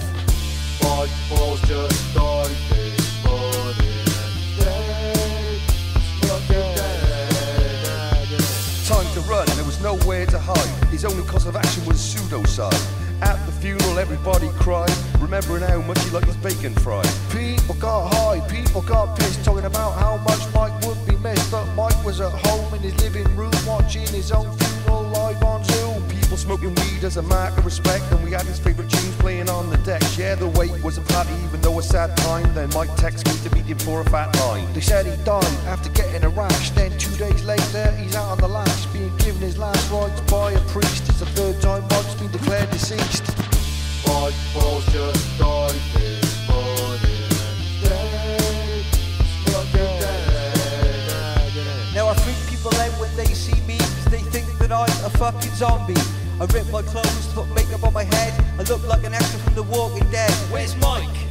People spreading rumors. He's last seen buying cheese and chips and boomers from coast to coast on a Facebook post. People keep seeing Mike Ball's ghost. Went to chaps though, cause I'm in hiding. Am I coming back? Well, I'm still deciding. Cause life's quite nice now I passed away. There's loads of bills I don't have to pay. And I started a fund on the internet to pay for the funeral and my debt. Look it up, it's on Just Giving. I'm Mike Balls, and this is how I'm living. Mike Balls just died this morning and he's dead. He's fucking dead. What Mike Balls says is what Mike Balls does, and he's faking his own death just for the buzz. Here's the point, don't be mistook, coming back like Jesus in the holy book. Praise be back from the dead. When you see him rise up, it'll fuck up your head. Bloodshot eyes and a rattling chain, like Lord Lucan but without a moustache. I'm Mike Balls going underground, and like Shannon Matthews, I won't be found like an elaborate game of hide and seek. I'm Mike Balls, check out my technique. Need to get away, need a place to hide. Chilling with Derek Acorah and his spirit guide. I started asking, is it real or is it fake? When I went to my funeral and the wake, the people always say nice things when you're dead. And you should have fucking seen the spread. They had fucking sausage rolls, they had mini scotch eggs, they had cheese and pineapple egg on. Mike Balls just died this morning and dead. Fucking dead. Strictly chilling, now he's dead. Spending the afterlife out of his head. You read it in the Argus, in the obituaries. Then I see him down spit eating burger with cheese. Like the resurrection, change of direction. Only back from the dead to make a doll collection. Living his best life since he died. Hanging down Barry Island at the seaside. All he wanted was to rest in peace, but he started getting heat off the police. It all went wrong and he got all chopsy when they came round his house to do the autopsy. Insurance won't pay, but it wasn't a shock, cause he's still posting on TikTok. And a dead body was a deal breaker, so I got a job as an undertaker. Mike Balls just died this morning and dead. He's fucking dead. Fucking used to love Most Haunted. I got a t-shirt and a cap and everything. One of them used to be a laptop engineer, he swapped over to become a ghost hunter on the show. I know someone that went on a ghost tour with Richard Felix. Yvette Fielding's husband, Carl, who was also on the show, is a fully qualified ninja. Apparently he's the only one in the UK. Look it up on Google, you prick. Welcome back to the AFTN Soccer Show on CITR Radio 101.9 FM. And kicking off this part, it's number 11 in AFTN's 2023 Festive 15. It's friends of the show, Goldie Lookin Chain, Mike Balls is dead. You down with GLC, Mike? Down with the GLC, you knows it. that song, released in May as a single, comes from Mike Ball's Boutique. Even mentions a little bit of soccer violence in there. For Soccer Violence Awareness Month comes up in March, everybody. Got my songs already planned for that one. But you can't wait. We've got one more song this week to come from our Festive 15 that'll kick off the next part. We're going to turn our attention away from the Whitecaps. In a way, we will touch on the Whitecaps in this part, but back to MLS in general. Because on Friday, Don Garber issued his annual State of the League address in Columbus to attending media in person and also on Zoom. I listened in on the Zoom. We're going to chat in this part about some of the big things that came out of that, but I want to just kick things off by bringing you a little bit of audio from the State of the League. And in particular, I've put a few questions together here, all in the same subject, which is about the schedule, managing the 2024 schedule. How do you fit all these games in? How do you balance teams taking all the competition seriously, along with players' health and various aspects of that. We'll get into some of the stuff that came out of that, but let's hear Don Garber's thoughts on getting that 2024 schedule and what it might mean to the Whitecaps and some other teams across the league.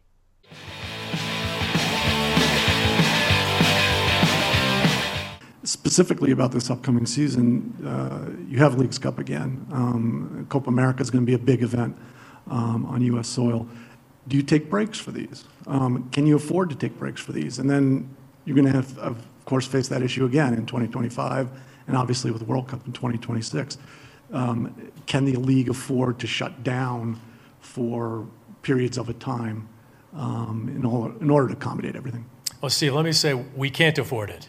So that's a that's a message for everybody. If we have to shut the league down, lose games, it impacts our players, it impacts our partners, it impacts our fans, it impacts everything that uh, that MLS has to deliver for all of our stakeholders. That being said, we've got to manage through that uh, that process and be clever and creative and figure out how do we reconfigure the schedule with all these different events so that we could make it work. Uh, clearly, the World Cup in 26 is an entirely different animal, and I can't imagine we're going to be playing games during the World Cup, but the economic impact of that is significant. So, how could we work away? Can we can we change the schedule format? Can we look at an Apertura and a Clausura? Can we reconfigure the Leagues Cup? Can we uh, figure out ways that the competition uh, exists differently in terms of how our teams play each other, so that we could manage travel and rest? The one thing that I say to everybody when internally when we have these discussions, remember this is the largest soccer league in the world by far. We play in the largest market in the world by far. We have multiple weather changes dealing with game disruption and, uh, and the rescheduling of games more than any other league, na- the nature of weather. Our players travel more than any players in any league around the world. All of that, I think, for everybody listening here, needs to be processed to think, understand how complicated all this is. And this is just one of the many complicated things that this league manages through. Through all of the challenges, through all of the opportunity, we still are able to come, be in a beautiful building, have a great event like the one we're going to have tomorrow, have a great partnership with best, uh, most advanced company in the world, have our players earn uh, more, uh, uh, have better living, have more infrastructure built, all of those things with all of the pressures, both domestically and internationally, I think it speaks to the commitment of everybody, including media, uh, that believe in our league. Uh, you launched the Leagues Cup, which is your own in-season tournament, and spoke a little bit about what the learnings were in year one. Can you speak a little bit more to what those learnings were and if there's any changes planned for year two? Thank you.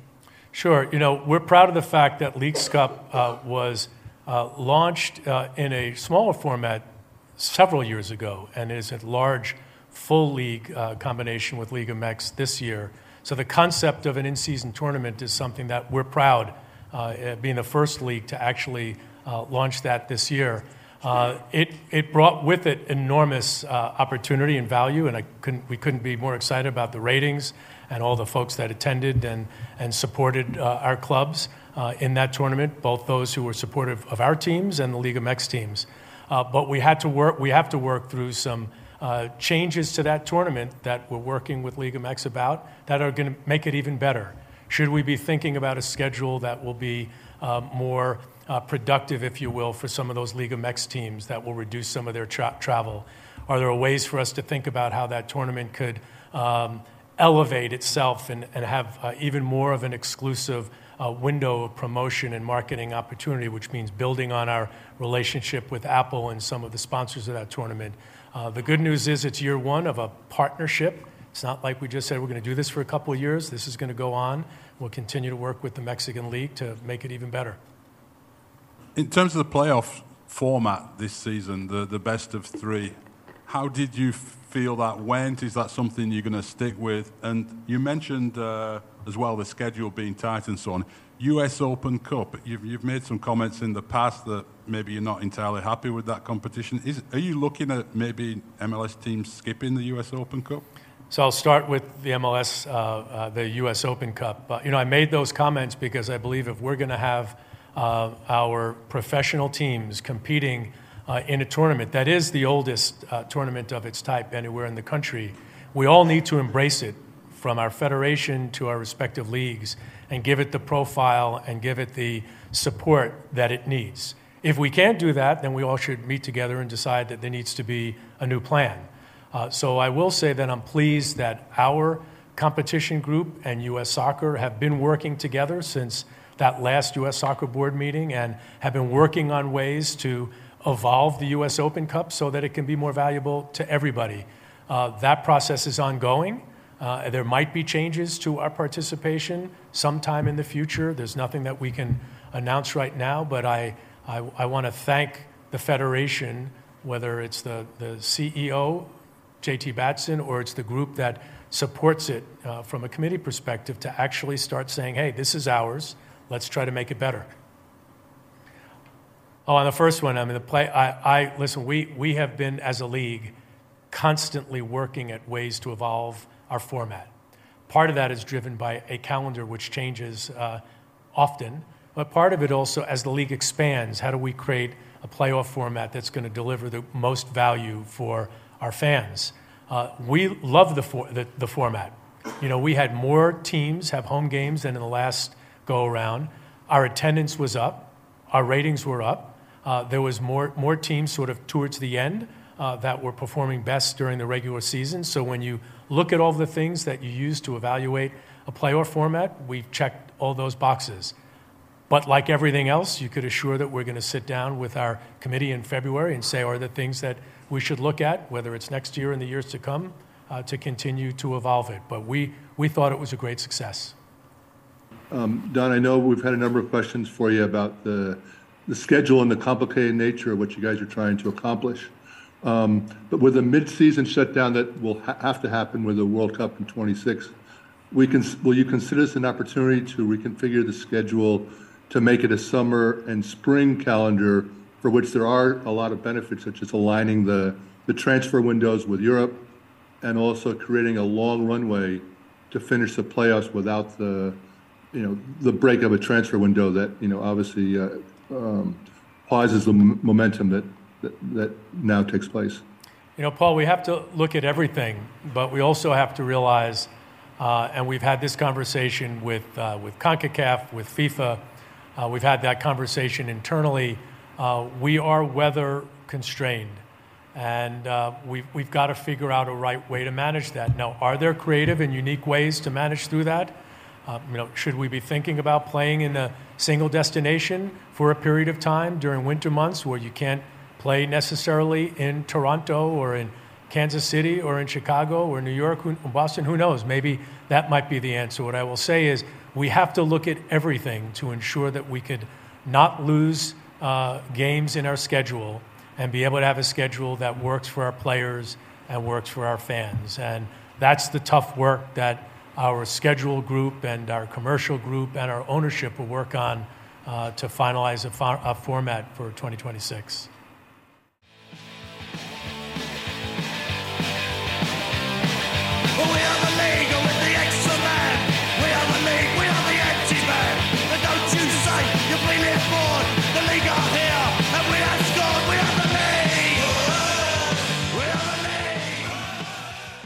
So Don Garber there just chatting about some plans for the schedule. We'll get into some of what he said there, Zach. Now, there was a lot made during the MLS Cup, the LAFC, that was their 53rd game of the season that they were playing.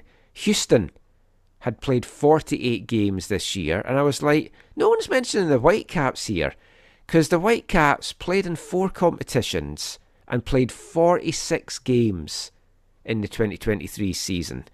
I mean, that, for a team that got knocked out in the first round of the playoffs as well, that's a hell of a lot of games for any team to be playing.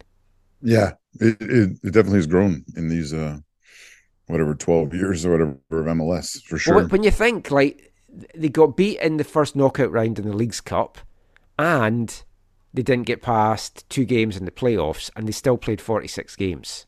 That's just. I mean, next year as well, just all around is, is going to be a nightmare because again, the Whitecaps are, are competing on four fronts in the league the Canadian Championship, the the Champions Cup, and of course the Leagues Cup. So, I mean, Garber there said the league will adapt and they'll figure out the right way to change, and whether that means roster changes or whether participation in some tournaments for some clubs and participation not in some tournaments for some clubs. Right away, you're thinking, well, they're talking the US Open Cup there. And I mean, he's already spoken in the past that he doesn't feel it's at the level that benefits MLS clubs. And he, he was asked about that and he did address that as well. I mean, it, it's interesting because he says they have to look at ways that could manage the schedule to give those teams that have more schedule congestion an opportunity to have a bit more time in between games. You've come up with a Leagues Cup that's added to this schedule, and I loved the Leagues Cup this year, and I'm looking forward to it next year. I thought it was a great tournament, but you're part of the problem because you've added these extra games to the schedule. Uh, yeah, I wish you would have shouted that across Zoom to him. Um, no, yeah, that, that's ridiculous. I mean, to, I, I know your mind, and I understand why because of it. You know, Garber's comments in the past goes to U.S. Open Cup. My my first thought is the Leagues Cup should be the optional one. You know, if there's Mm. clubs that don't want to play in it or don't see the value in it or aren't going to host games or whatever, like that's not a real competition. like there's not a more make believe competition since the Mickey Mouse Cup.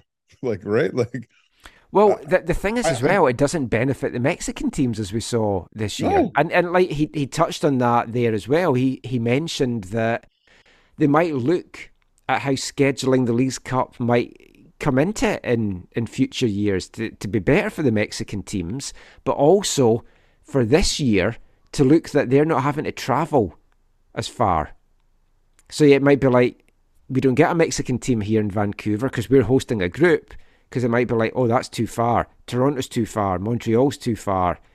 We're not playing games there for these Mexican teams. They need to be in the south of the so US. then if you're the Whitecaps, aside from obviously, you know, winning the competition and getting the ultimate purse, the ultimate prize in it. Yeah.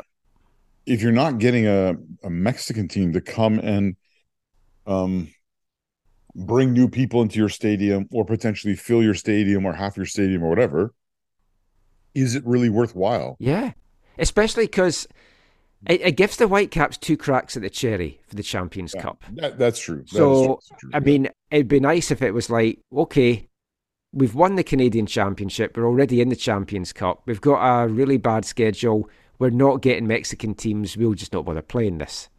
But you don't know. You'd- You'd have to make your decision early that you weren't playing, and you don't know then what's going to happen in the Canadian Championship. Th- this might surprise you. How many MLS teams do you think are in the Champions Cup that next year, off the top of your head? Well, isn't it really large? Hmm.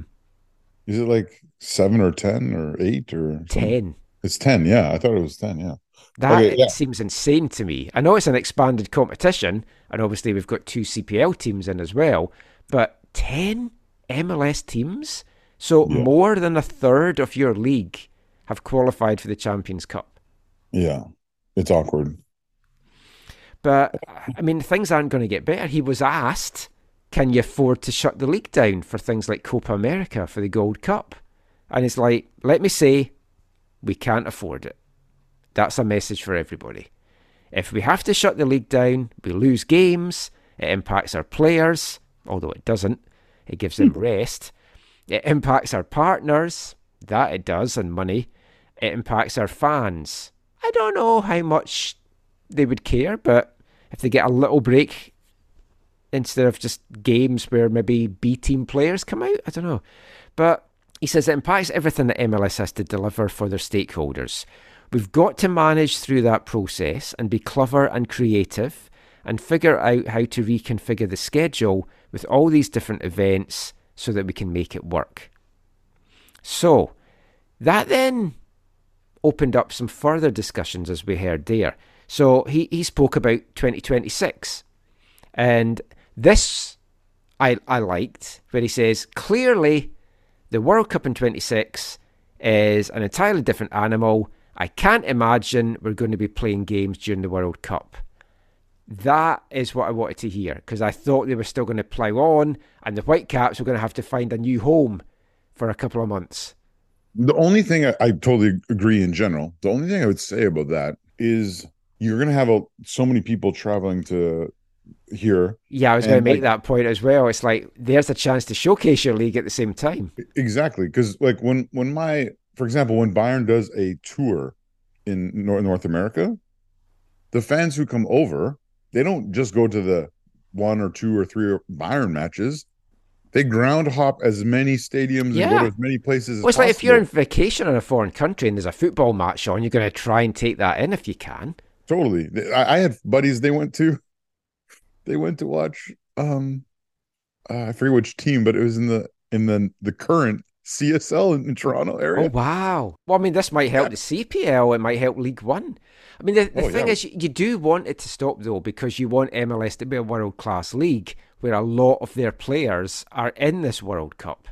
And with 48 teams, you've got to think there's going to be a hell of a lot of MLS players in that World Cup. Yes. Every team you think would lose a, a number X number of players or, or a number Yeah. of players. But again, if you can schedule it properly, there could be potentially upside. It's Oh, something yeah. they really they really do need to evaluate. Well, he he did mention that the economic impact of having the tournament here is going to be significant. So, is that a time to maybe play the Canadian Championship, play the US Open Cup, maybe even the Leagues Cup? You're obviously going to have much reduced teams, but it's just extra games and BC Place wouldn't be available as some other stadiums wouldn't be, but you can make that work.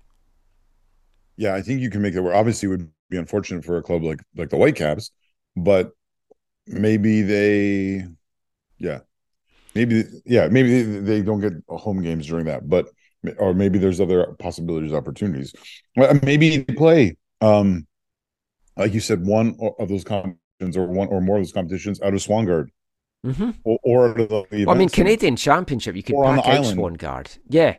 Yeah, have a game. Like Centennial Stadium packed in something like 60,000 for the Commonwealth Games opening ceremony. So, I mean, you can do stuff like that. But yeah, I mean, that's a chance to take the team to the island. That's interesting. He also mentioned, I don't think I've heard him mentioning this before, as like, can you change the scheduling format? He said, can we look at an apertura and a clausura in 2026? I'm not sure how I feel about that as a like a permanent. Uh, I don't know how, if it's too gimmicky to do that as a one-off. You know what I mean? I don't think it is for a one off. I didn't like CPL doing it in that first year. I thought it I devalued the league I- quite a bit. I, I didn't mind it. Uh, I don't know that it played out the best way, but I didn't mind it. I also like that the CPL was open and honest and saying, Yeah. "Hey, we're try- we're trying some things, Yeah. and you know this we value this, this, and this, and we're going to see what we can do." And then they tried it and they said, "Okay, we we want to alter this." And I mean, I, I think that's the only thing that really makes sense for 26 is to well, try that. isn't there this idea of doing some hub? Well, yeah, there was this that- other thing that was presented, or he talked about, which is winter games. So if you tweak the schedule so that the league starts way earlier and have games in the winter. Now, he obviously acknowledges the fact that certain places in the country you can't play games in the winter. So he talked about having a neutral venue for winter games if the schedule has to change in 2026. So think MLS is back during COVID. You go to somewhere like Florida, Arizona, Yeah. Vegas, and you have all the teams there playing a tournament for a couple of months in January, February. Again, gimmicky for a year. Not averse to it. Interesting idea. Yeah, I, I, I, I I'm open to to that. You know, I think that feels more potentially palatable as a one-off, as opposed to saying, "Hey, we're going to do Apertura Clausura for a year." Mm. I, I, I'm not saying I'm close to that idea. I just, I think doing something a little bit more out of out of the box might be might be a better option. I mean, if they could make the League's Cup work as a pre-season tournament, I think that would be an amazing way to kick off the the MLS season. the problem with that, Michael, and I can't remember how the the reform all works with the the Champions Cup, but is the, Yeah, that- that would have to change, wouldn't it? well, yeah, that I mean that's what's happened with that tournament. Is that has almost been like a showdown between MLS and Liga MX, and uh and it's been very unbalanced because you have MLS teams that are just getting going, and you have Mexican teams that are mid-season form, right? So yeah, uh, uh, yeah. Again, I can't remember how they've structured things for the the new cup, but I think it's not that different, right? In terms of when Well, I mean, the, starts. the, the new thing's kicking off early February. yeah, but so that's Uh, not like that the, the draw. The draws this week. The draws on December thirteenth, and it starts early February. Half the teams come in in the first two weeks, and then the next lot of teams come in in the next two weeks. So I mean, that would have to change as well. I mean, is it? I don't see how you can fit all this football into 2026. Something has to give. And I mean, you'd think the League's Cup's the obvious thing because it's like, it's not really a proper tournament per se, as much as I enjoyed it. It's like I- that would hopefully be the thing that they would sensibly say needs to go. He, I mean, he also said, can, can they figure out ways that the competition, like the League's Cup, exists differently in terms of how our teams play each other so we can manage travel and rest? I mean, they already kind of made it regional, but for the Mexican teams, it was still a lot of travel. And Yeah. they obviously did struggle. And Mexican teams are not going to want to be getting embarrassed by MLS teams. And if they don't do things that please the, the Mexican teams, they'll be like, I don't see what's in this for us, aside from making money. Which, if that's enough for them, fair enough. Yeah, it's going to be. It, it's totally going to be very interesting to see how they they plan for this and and the alter, the alterations they're willing to make, and then how that impacts it all playing out. Yeah. I mean, he says that they're looking at ways to evolve the US Open Cup so that it's valuable to everybody. That process is ongoing, he said. And there might be changes to MLS participation sometime in the future. I think that's um, crazy. I'm crazy. We talked about this before. Yeah. Imagine if well, you you saw it when when Manchester United said, "Yeah, yeah, we're going to go play in the World Club Yeah. Cup tournament instead of being in the FA Cup this year," and like English people lost their mind. Right. I, I- obviously, it's not the same with the U.S. Open Cup. No, but, it the I, I've said historic. this countless times on the show. The US soccer public do not appreciate what a wonderful competition they have. You're not wrong, but that doesn't mean that MLS clubs should now be like, "Oh yeah, it's optional to play in it," or Well, that's what pisses me about the FA Cup. It's like they don't the big Premier teams. It's like they don't take it seriously now, and like like even at my team's level in Scotland, we're fourth tier, and we've got the League Cup, the Scottish Cup, and the Lower Division Cup. Which There's four tiers in Scotland. Yeah, four league tiers. Uh, there's a lot of tiers if you're an East Fife fan, but it's d- different tiers. but so there's three cup competitions, and the League Cup, which East Fife have won three times, like storied history in that competition. It's played pre-season now as a group stage, and even my team don't take it seriously. They just think of it as a, a pre-season tournament, and it's like you've won this competition three times. It's a big part of your history, and the the lower division cup for the the bottom three divisions. They don't care about that either. And they play young guys. It's like this is your chance to actually win a trophy. Yeah. What is the point of just playing in a league and trying to survive in a league? If that's your whole plan of existence, what's the point of having a club? Yeah. Going off on a whole different tangent here. Other stuff that came out of Garber's State of the League thing, as we mentioned in the first part, no plans to add a fourth designated player.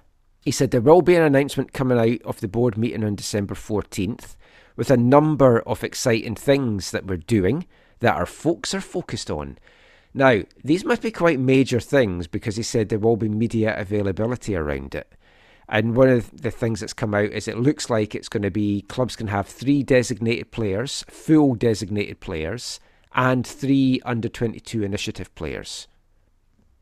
I'm all for that as opposed to a fourth DP because it helps clubs like the Whitecaps as opposed to Yeah. the big money guys. Yeah, I, I think it's that's positive, but you obviously you'll have clubs like Miami and whoever else maybe upset by that. Yeah, I mean, I mean the the league right now. Folk are moving in very different circles, which is again kind of why it's nice that a club like Columbus have just gone out and, and won the whole thing. A, a player I would love the Whitecaps to look at, and they've not got a hope in hell because this guy, he's playing for AFC Wimbledon just now, but there's a good chance that he's going to get a, a move to maybe a championship club in England or one of the big European teams. He's a, an Iraqi international, which when I tweeted this out, folk are like, You do remember what happened the last time we had an Iraqi international because we couldn't get a work permit and stuff for him. Ali Al Hamadi. He's a forward from Iraq. He's played 11 times for the national team. He has scored 20 goals in 37 games for AFC Wimbledon. And he is on fire this season. He's got 10 goals in 18 league games, 3 goals in 2 cup games. Just tremendous stuff. He is an amazing talent. He would qualify for the under 22 initiative. I was, I was, oh, you I was just going to say what all AFTN listeners want to know is how old is he? He's 21. And I know our last Iraqi Ali, uh, things did not go well, but I would hope we could get a work permit for him. But I mean, that's the kind of guy I would love to be looking at. He's exciting, obviously plays for one of my teams. But yeah, if if we can use that to our full potential and have three good DPs as well, and if we like if Cubas did move on, then see what happens there. I, it, it, I haven't watched the player at all, Michael, but it is a, a, def, a definitely. Uh, it sounds like a, a a great a great kind of option, but I agree with you. It would probably be hard because of who they'd be up against to try and get him. Yeah, he is the kind of guy that, uh, like, would he? It would depend who's coming in for him, and then there's rumors there's some very big teams coming in, some Italian interest and stuff as well. Yeah, you're going to choose that over MLS, especially. Wait, isn't is Vanni the Italian interest? You know what? Maybe. Yeah. There's no plans to go beyond 30 teams as of now. That's the standard answer. The league loved the playoff format. I bet they did. All those eyes, all those money. I, all, all those money, yeah. yeah, I, I Um, mean, g- he talked up the Apple TV deal, of course, which was great. Like their coverage of the league is fantastic. Mm. I just don't know that he gets the eyes on the league that he wants. But he did mention how many eyes across the world were watching Messi games. I, I listened to a a podcast that I, I won't name because I don't totally love it, but You, you cheating on us? You're listening no, I, I listen. I'm. I'm not on it, Michael. I just listen. Other podcasts are not available. It's it's an Ameri- It's done by actually it's not all American, but one of the people who does hosting or whatever is American, and and he he just straight up said, "I have watched so much less of MLS this year. I don't have I don't have my pulse on on what's going on and where the league is at, and and he lives quite close to an MLS side in the eastern United States, and uh so he i think he has a little bit of a better idea what's going on with them but he's like the league as a whole i he's like i hardly watch anything because of it. So it's the exact Yeah. same thing you've been talking about all along. And he is a dialed in football person who's in, involved and fully engaged in the football community. This deal, especially with Messi on board now, is going to have less eyeballs on the league in North America, but way more eyeballs on the league around the world because millions are tuning in for Messi games that they weren't getting on local TV. So it's how the league want to look at that. Now, talking about Messi, the question all fans have right now is the schedule for MLS comes out on December 20th this year, which is great for planning. Get some trips booked, hopefully, and some nice Boxing Day deals or whatever. But will Messi be coming to insert your hometown here? Will Messi be coming to BC Place? Will he be coming to Vancouver? We'll talk about that in a sec. Let me just play a couple of, of answers from Don Garber just around that.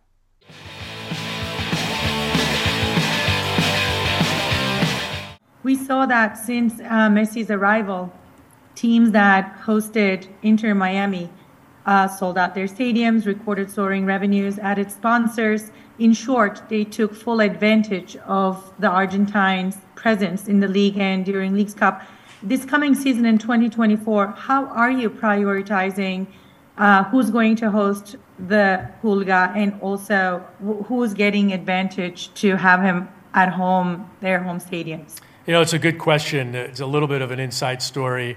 You know, obviously we have a competitive format where X number of games within conference are played, and then we have a certain number of games that are played out of conference. You saw some of them, the LAFC game, as an example of that. Uh, what we try to do is have logic to that, as opposed to picking those games that you know everyone thinks just, uh, are just going to grow uh, the popularity uh, and audience around those particular uh, away matches. We don't think that's fair. We think we need to have some rationale to that. How many times has a team played against Miami? How many times have teams and their fans seen Miami on the road? Uh, looking at that format and then figuring out a way, and you'll see when we announce our schedule, uh, figuring out a way that we can have those four or five games spread over uh, for X number of teams in 24 and X number of teams in 25, so that as many of our Western Conference teams can see uh, Lionel Messi at home. So uh, uh, the best way to answer that, it's formulaic. It's not sitting around and just using our, uh, our judgment as to what we think uh, are going to be the best uh, home matches for Messi away games. You know, we've seen teams start to release uh, their season ticket packages and holiday packages for next year. And, you know, in most cases, the, the Inter Miami game, it's either not included in those packages or it's separate and more money. Um, at the same time, you know, Inter Miami season tickets, uh, those prices have increased a lot. Um, you know, it makes sense in a lot of ways. Uh, teams are going to want to capitalize on, on Messi's presence, but you know, is there any concern that maybe the average fan is is going to get priced out of the chance to, to see Messi? And is, is there anything that can be done about that? Well, you know, in, in our business, the concept of selling mini packs that have certain teams uh, that uh, a home fan might want to see uh, uh, and pricing those differently, just, that variable pricing is the part of pro sports.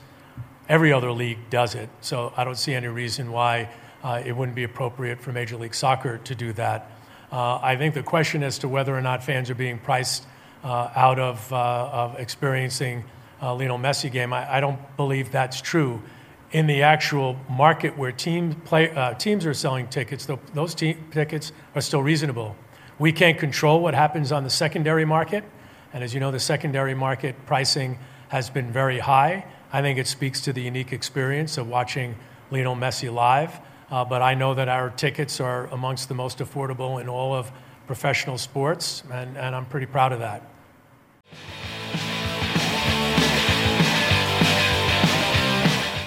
So Garber talking about Messi there and what they're wanting to do. So I mean, it's interesting. He said they're trying to have some logic so that as opposed to picking games that everybody thinks are just going to grow the popularity and audience around those particular Miami away matches, we don't think that's fair. We think we need to have some rationale. How many teams has a, t- a team played against Miami? So in the Whitecaps' place, never. How many times have teams and their fans seen Miami on the road? Again, from the Whitecaps, never. Says we're looking at that format and figuring out a way, and you'll see when we announce our schedule that we can have those four or five games spread over an X number of teams in 24 and an X number of teams in 25. So I'm wondering if they're going to announce the Miami games for the next two years now. That seems crazy. It it does, but just the way that he worded that. But I, I mean, I, I don't know. But he, basically, he says, so that as many of our Western Conference teams can see Lionel Messi at home. Oh, you know, okay, sorry, I could see, I could see that they'd say, okay, not this, it's not a schedule, but it's like 2024, it'll be these five teams. 2025, it'll be these five teams. Mm. but obviously that doesn't add up because there's more than ten teams. Yeah, I I mean it seems odd, but if they're going to do that, you have got to think Messi's coming to Vancouver or Miami is coming to Vancouver. I, I I still don't know, Michael. Seattle, yeah. Portland, maybe. I mean, Um, San it- Jose, sure. Big stadium that you can go play at. I think that might be the final straw for some folk. Uh, if Vancouver got frozen out of that, maybe. I mean, I, I, I would be pissed off if he wasn't coming here. Not because, oh, I, I, want to see Messi. I've been fortunate enough to see Messi play. We'll talk in the next part. I might go and see him play next year in, in Copa America as well. But it's like if Vancouver is treated like a ginger stepchild in Cascadia and doesn't get one of these games, I say that as a ginger lad, I'll be very upset. Yes, uh, and I, I people in Vancouver would be totally, you know, within their prerogative to be upset at that. But I, I- out outside of his comments in the last year about, oh yeah, they're owed an All Star game or whatever in Vancouver. Yeah, I ask I him that every time I get a chance to, to speak to him. Yeah, I don't think I don't think they're. I don't. oh, think do you know what though? That could be a way around it for a Western team that doesn't get Messi. We'll Mhm. give you the All Star game yeah, in 25, and then you'll have Messi at that. Which, to be honest, I'd rather have that than Miami coming. Yeah. At least you're seeing the best players in the league, and there's all the other festivities around it. Which, as much as I hate the All Star game as a concept, I, I'm a sucker for all that stuff that goes on around it. Like, oh, skills competitions. And I used to go to the Canucks skills competitions for like five years when I first moved here. I love all that shit. Garber was asked if he feels that fans are being priced out of seeing Messi. And he said no. He said the clubs are within their right to charge more to see a player like Messi. oh, fair market value, Michael. Yeah. Fair market value. And the other teams around North America in different sports do similar things, which I, I'm not 100% sure if that is the case, but I know there is different pricing structures. for different teams. Yeah, I mean, even like I, I mentioned AFC Wimbledon a few minutes ago, they have a three tier pricing plan depending on who's coming to town. Uh, and you've got your ticket prices, and West Ham do it as well. It's like category A, category B, category C, that kind Yeah. of stuff. So, I mean, you, you do get that. One thing I will say that I don't like hardcore existing fans being gouged. Yeah. So, for example, what we talked about weeks ago about Inter Miami season tickets doubling, trebling in price. For me, not on. Fan packs, not including an Inter Miami game. I think that's fair. yeah, you saw that, right? The, Yeah. the, the Whitecaps did that, right? It's I not just the Whitecaps, it's every single club has come out Yeah. and said that. And that's fair. If you want to guarantee seeing Messi, you buy a season ticket for your team. You support your team.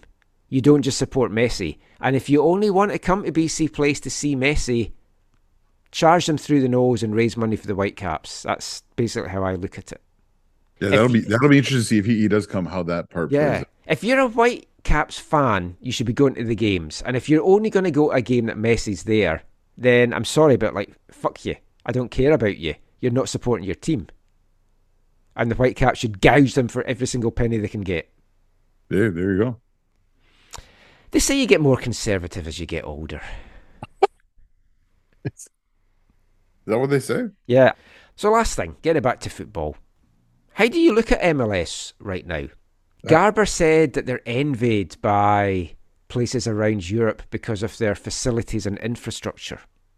I see that in a way, but probably not. It's still looked down for as a, as a league, I think. Yeah. You know, I try not to look at MLS as much as possible. I know. No, but Folk- no. Folk do say. I, have had folks comment in recent months. Few folks saying you're a lot more positive about the Whitecaps now that you don't go to games. Oh, it's and true. Other folks saying, "Oh, I wish Zach liked the Whitecaps more and liked the MLS more." so you can't win no matter what you. no, what you yeah, it's say. true. Uh, both those things are true. Yeah. So as much as I, there's things I don't like about MLS. I think on the whole, yeah, the, the, they're not. They're in a good place. The I mean, It's a the growing things- league. It's aside from the scheduling thing, the one thing that kind of comment there that to me is laughable is the 30 teams. There's no way they're staying at 30 teams. Like it. Well, you I talked up MLS Next Pro and how they were getting into different markets like Carolina and Chattanooga and stuff. No, that, but that's yeah. Try to take go- away from they're- USL. They're going to be 30, 32 teams at least by the end of at some point, and I, I wouldn't put it past them to go way beyond that. Well, but but they do. They the one thing I, I look I look forward to the day, even though it'll be likely a closed shop when they do have their own actual second division. Yeah. which I, I, I for the for the betterment of, uh, of of the league itself and the overall structure in the United States, I hope that I hope that they do actually live that out. As hard and as painful as that will be for teams to get relegated, For Whitecaps to play Chattanooga. Choo choo. but no, seriously, I, I hope that they, they, they do progress away. But the, I mean, the league, I mean, the league, the awkward, one awkward part about the league is it still has this bit of a pyramid scheme feel to it with the Yeah. the massive uh, influx of Yeah, it does feel like it's just going to be crashing down at some point. Well, yeah, because you, yeah. I mean, obviously, oh, maybe like I'm like you know, in this in a similar way that Beckham helped in 2007, that Messi helps in 2023 and beyond. Yeah. or for a period of time. But th- there's no way that they're going to turn down uh these massive fees. No. and it- and, or we could be looking at a billion. Oh yeah, by the end and of it. and or them potentially maybe even relocating certain teams, which involves massive fees in and of itself. Yeah, I think that could be more likely than mass expansion, but we'll see. One thing Garber wasn't asked, which is the question I wanted to ask, was about goal line technology. Oh, but oh that yeah, that's a that's a, brought up. I mean But- that that's that's that's that's a an expenditure that they need to see the value in. Yeah, well, they, they're getting the money, as you just said, from those fees. But I think MLS is in a really good place just now, and it's the whole game in this country, as we've spoke about before with, with Canada Soccer, it feels on the precipice hmm. of going to the next level. And you've got Copa America here in 2024. You've got the World Cup here on the men's side in 2026. They've just put in the bid, the US and Mexico, for the Women's World Cup in 2027 after that, the Saudis basically take over by the looks of it, and it's going to be Club World Cup and World Cup and everything in, in Saudi land. But Garber said this, can't say anything otherwise. The eyes of the world are on North American soccer for the next three to four years. Mm-hmm. It's Yeah. very exciting just to play a small part of that and just to see all this and, and be amongst it. It's going to be amazing. So strap yourself it's- in, enjoy the it's, ride. It's huge for MLS. It's huge for CPL. Yeah. It's huge. It's huge for Liga MX. It's yeah. Yeah, it's all the leagues, like CPL, even down to League One. You're going to have folk that want to come to North America as well and take part and play in these leagues. So, very exciting stuff. Let us know what your thoughts were from Garber's State of the League. AFTN Canada on Twitter, AFTN Canada at hotmail.com. With one more part to come, we're going to be turning our attention to the international game and we'll be bringing you song number 10 in our festive 15. Hi, I'm Stephanie Labbé, and you're listening to the AFTN Soccer Show.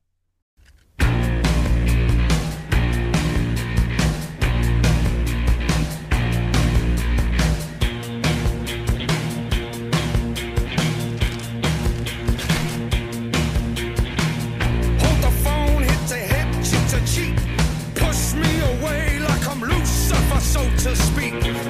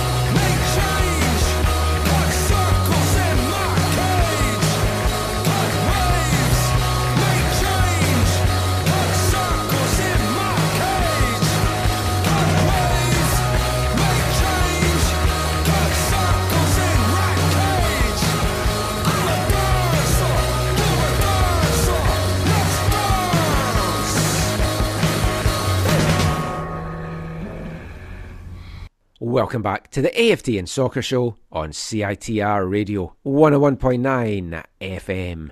And kicking off this part, number 10 in AFTN's 2023 Festive 15 English band IDLES, their single Dancer that came out in October that will be found on next year's album TANGK, which is going to get released in March. And IDLES, a band loved for a number of years, never got to see them live yet. They're coming to Vancouver on Friday, May 3rd at the PNE Forum. I've not been able to book my ticket yet because there's every chance that TSS Rovers are going to be playing that night and I will be commentating at the game. So I might have to miss the gig, but there is a chance to maybe go down to Seattle and Portland to see them that weekend. So I'm keeping my options open, but a great single from them there. We'll have three more songs in our Festive 15 next show. We're going to talk international football in this part, and we're going to kick things off with the emotional night that was Tuesday, Christine Sinclair's final international game for Canada. She hung up her boots. It was a fantastic night. Over 48,000 fans packed into BC Place. 48,112, I believe was the number. As was pointed out by several people, three times the Whitecaps' average attendance. Oh, really? this Is that year. what people said? Yeah. But this is obviously a special occasion, and you saw the Whitecaps pack the folk in for that playoff game as well. So I, I don't No. think the the national team, male or female, will be drawing forty eight thousand fans for every single No, game that th- they that they played here. There was some awkward comments again. This these from people I respect who are like, "Oh, maybe maybe Canada should have started the women's league first. It was like this is this is different. This is a special occasion. Yes. occasion. Like You had people that said this was their first ever game. Yeah. And they just wanted to, like young girls that said, I've been so influenced by Christine Sinclair, I wanted to be there on her special night. and you had people travel from all over the country. Yeah. Yeah, it was it was it was special. I was a little I was a little sad for I was a little sad that it just didn't sell out just for that fact that Yeah. yeah, you know, it's a, s- it's a sellout, but it was amazing. It, that- it was interesting.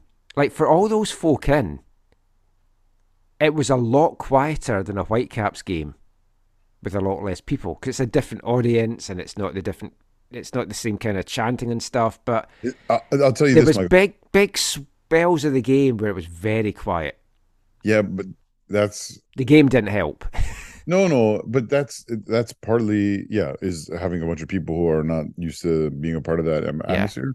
But it, I remember back in the day, like yeah, some game we, as much as it was not good on in one sense, some game you you, you enjoyed the the when there was less people on the ground because you actually I don't know the echo was more, so you sounded Yeah. louder.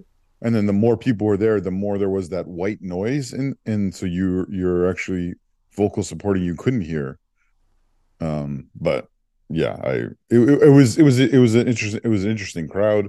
It made me think of, and this was pre renovations, obviously, but it made me think of the the 2007 uh, November Golden Balls friendly because I was at that. Yeah, that was like 43 or 44. Or yeah, it was initially postponed and then it went. Yes. It played in November. Yeah. Yeah, um, it it reminded me of that a little bit in some ways. because I had just moved there the month before or two months before, Yeah. and there's something happened at that game that I was like, oh, what have I come to? Where they had to keep saying, when the ball comes into the crowd, please throw it back onto the pitch. You cannot keep the ball, and it's like, oh.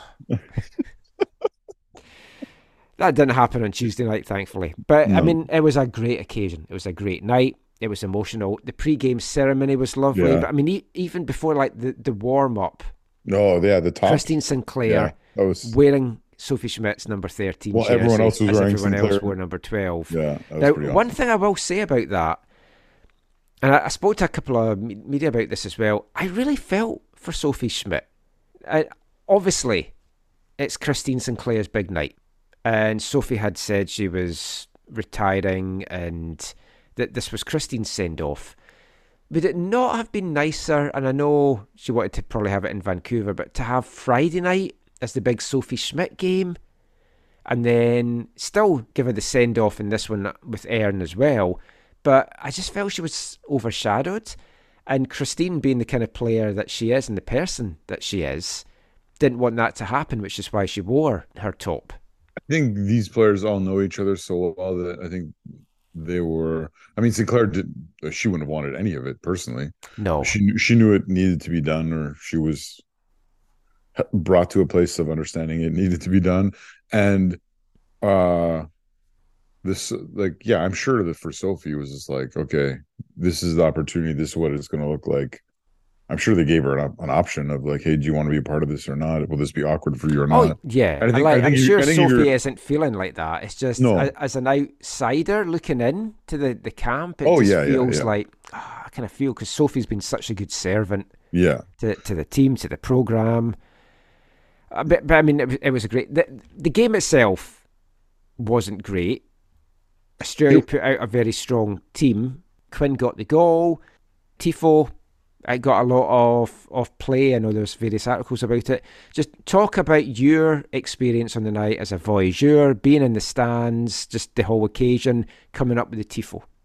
It was a, a special occasion that you know everyone wanted to be a part of. People came from all over the country, and it was it was awesome. Yeah, the V's had section uh, two five three two five four, which for Whitecaps home game is the is the GA section. I don't know about six weeks or so before the match when things were kind of confirmed. The head of the V's got in touch with uh, some local people about um, doing a display. They also uh, they took a, a, approach that is not really my favorite, but was you know, understandable, I guess, in, in, the circumstances where they did pub- public fundraising for a display. Yeah, which is a which is a really risky thing because you're collecting all these people's money and on some level now that and you're and and it was described as a large a large tifo so now there's, there's expectations that it's going to be it's going to be something whatever like you know you're just you're setting yourself up potentially for failure with that. But anyways yeah i, I was expecting pulleys i was expecting a yeah. hologram off sync to be projected. yeah so there was a, a group of i don't know dozen to 15 or, or so people kind of in an online conversation about what this could look like and what are the options in you know in in in doing something like this at bc place and the, the overall process it was a little bit of probably too many cooks in the kitchen but hmm. ha- having said that i think it was also it was kind of nice because you had all these people from different supporter stripes different supporting uh, diff, you know, who, who, support different clubs and who or or who support some of them support the same club, but their support is different. And so it was uh, it was really interesting this group of people come together and say, okay, what what can we do and what's meaningful? And the the V's really what, what part part of what came from the V's was they really wanted to do a tunnel piece, and so the tunnel the tunnel's only been covered three times before BC Place that I'm aware of, and so we kind of we kind of talked about that and looked at how that was done before and what could be done, and uh, you know some of the local people did measuring just to make sure that you know we had the the right measurements, and it was uh, so yeah, all these people came together, uh, people raised money, you know, fabric material was bought and paint was bought, and then you know all the creating happened which can be a lot of fun. This was this project actually was a lot of fun. In the conversation some people were like oh can, could we put her in a maple leaf? And so then um uh, there's a, a, lady named annie in in toronto who's done a bunch of tifo work um and uh other designing for you know merchandise and and whatever. And uh so she was brought into the conversation and she did some mock-ups and then it was decided to put that um, to try and put that Sinclair in a maple leaf into a Canada flag to give it kind of some cohesion. And then the numbers the one and the two obviously her jersey number and then at the bottom just the words the greatest of all time. And so there's those five pieces. The deployment in general went pretty well and there's some good shots of the whole thing deployed. Mm-hmm. um, but part of the idea was then to see hey to try and make more people feel involved in a part of things could could the overheads, the numbers, the red part of the Canada flag, could they be surfed around the stadium? And it was crazy because they actually did surf the whole way around the stadium and ended up in the tunnel on the other side, which was kind of, which was kind of fun. And I think it hopefully helped make people feel more involved and engaged with yeah. it. Yeah, um, I mean that that's that's the kind of thing. Like if a young kid's going to their first game or one of their early games, you remember stuff like that. Yeah, and totally. Like, oh, that, that was so much fun and hopefully, I think the display uh, ultimately was meaningful for the, the people who created and the people in the stadium, and hopefully the players appreciated. And It was a, another part of a fantastic night all round. One of the other things I liked at the end, the jerseys or the T-shirts that they Oh, were yeah. wearing, the 190 goals, Yeah. which weren't for sale at the stadium. yeah, I know But you saw you then, tweet about that. as someone pointed out, it's like, did they have a box of 191? Did they have a box of 192? I guess they can't produce them in case Yeah. you scored on the night. Did you see the stuff? That, so the V's have, are starting a new tradition where they have these paddles made up. Oh, we were talking about that because we saw paddles and we were Yeah. trying to work out So the why the was it paddles? the V's the V's have started this a new tradition that will hopefully every time there's a game, hopefully they're going to try and honor some people from the history of when the since the V started in ninety was it ninety six, ninety something, anyways in the nineties. Um, and uh, so these are the first three. Actually, there's a fourth paddle that's been that already been made and will hopefully be given to a player later.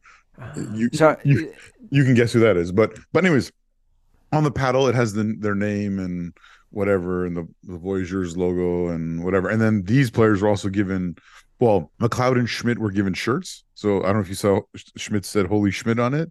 No, And we were all ushered out by Oh, yeah, this. We weren't allowed to be. So- we were in the area for a bit, and then they made us leave. Uh Sophie had a shirt that said Holy Schmidt, and then McLeod had a picture of her with the Canada flag or whatever Mohawk thing. But underneath it said it said something along the lines of that wasn't six seconds.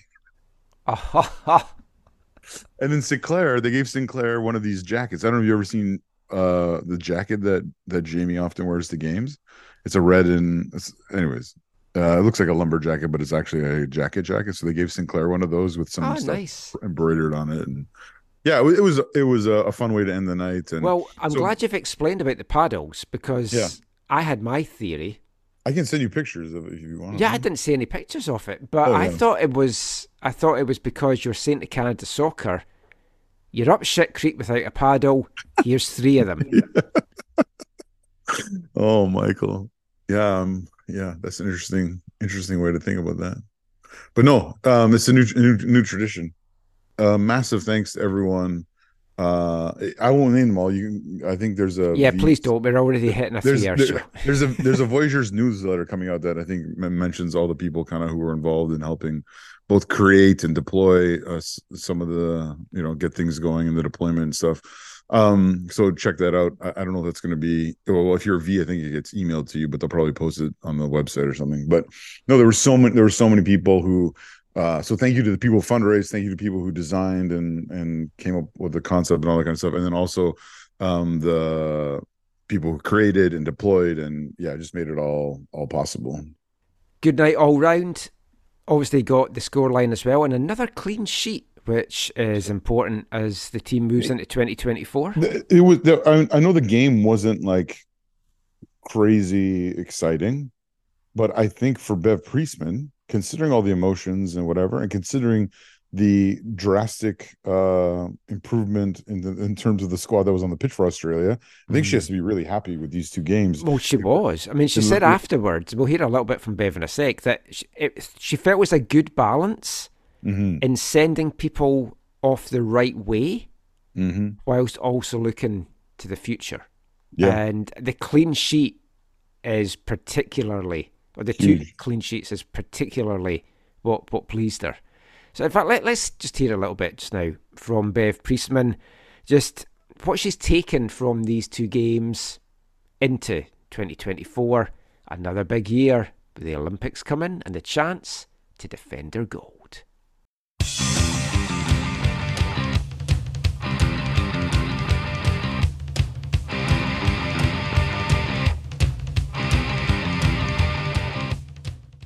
Bev, a lot has been made of the offensive side of the formation, all the goals, but like you mentioned, three straight clean sheets, two goals conceded in the last six. How important is it to, for, for you and the team to see that this aggressive formation can also yield defensive results as much as offensive ones? Yeah, absolutely. I think it's the formation, but I also think we've got back to the behaviours, no matter what the formation, when the ball's given away, being really aggressive to win it back. It was our DNA, always has been. And I think, you know, reflecting on the World Cup with a lot of things going on, I think in many ways we lost our way in that sense, and it's back. I mean, you can see it, you can feel it. Mindset to defend is there, and it's led by.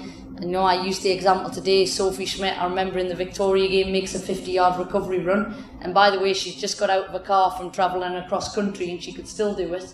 So I think, yeah, it's in the DNA, and we need. It's a, it's a massive part. How we defend is how we attack, because I think it gives us intensity in attack and in defending, and uh, we celebrate clean sheets just like we do goals.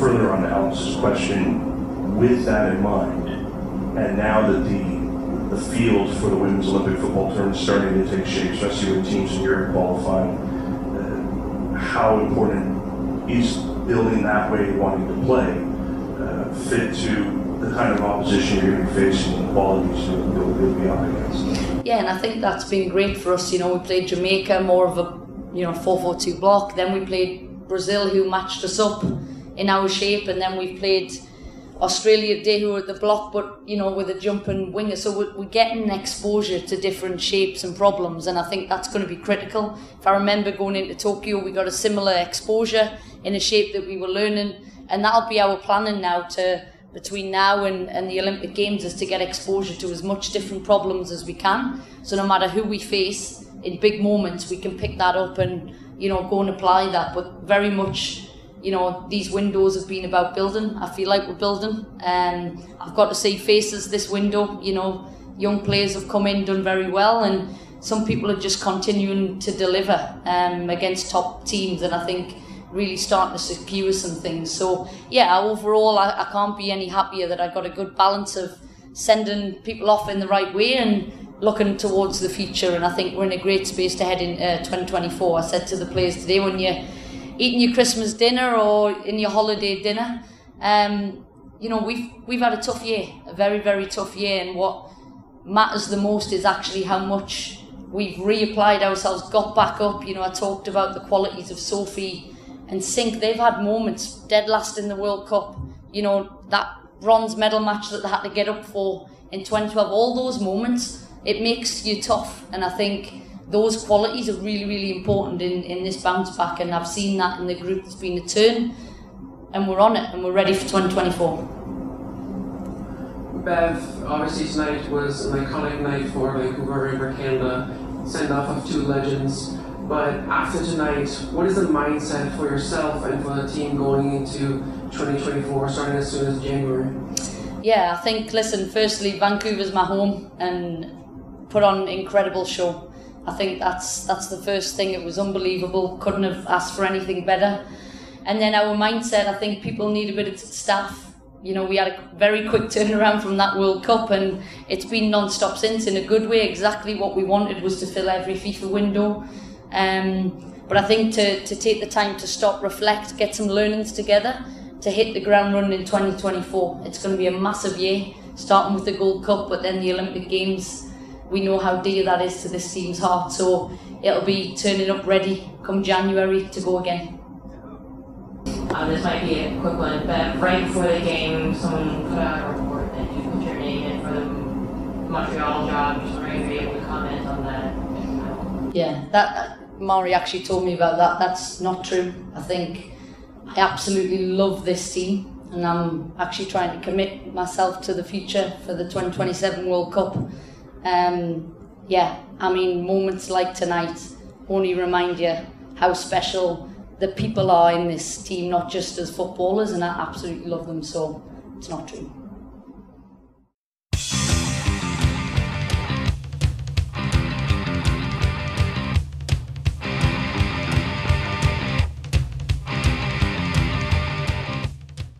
Bev Priestman there, just talk about what she's taken from these two games. Happy with scoring, happy with the clean sheets. She feels very comfortable and happy heading into 2024. She talked about what a tough year this has been, and it's been such a busy year and a long year. Yeah. But that they wanted to make sure that they had games in all these windows to get ready, and there will be some games in preparation. They, they've got the CONCACAF Women's Gold Cup coming up in February. They've got the mm-hmm. Olympics as well in the summer. The She Believes Cup, I believe, is also going to be happening again, but probably getting pushed back a bit later in the year than usual. The the last question in the audio that I played there was I don't know if you had seen this before the game, Zach, but rumours were coming out of Montreal that Bev Priestman had Oh, yeah. I saw that.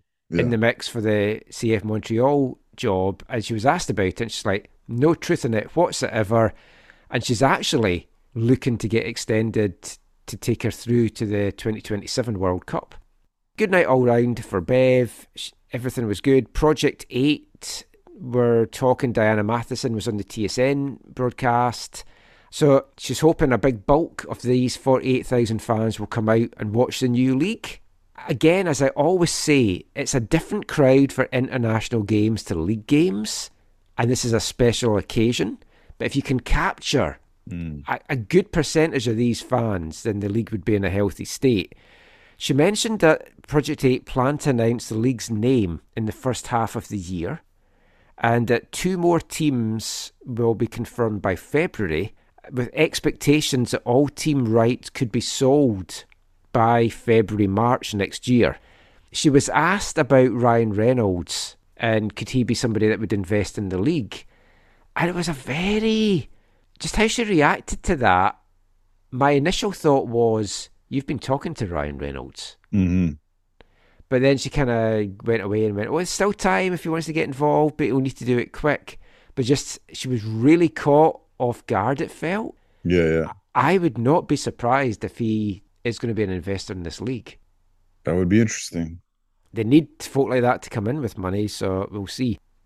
Sticking on Canadian soccer, the nominees came out. Canada Soccer announced their Player of the Year nominations for the annual Player Awards. Media can vote a top three from a short list, and you've got to get your votes in, I think, by Tuesday or Wednesday this week. On the men's side, the nominees are Tajon Buchanan, Jonathan David, Alfonso Davies, Stefan Eustáquio, Alistair Johnston, Ishmael Kone, Kyle Larin, Richie Laryea, and Kamal Miller.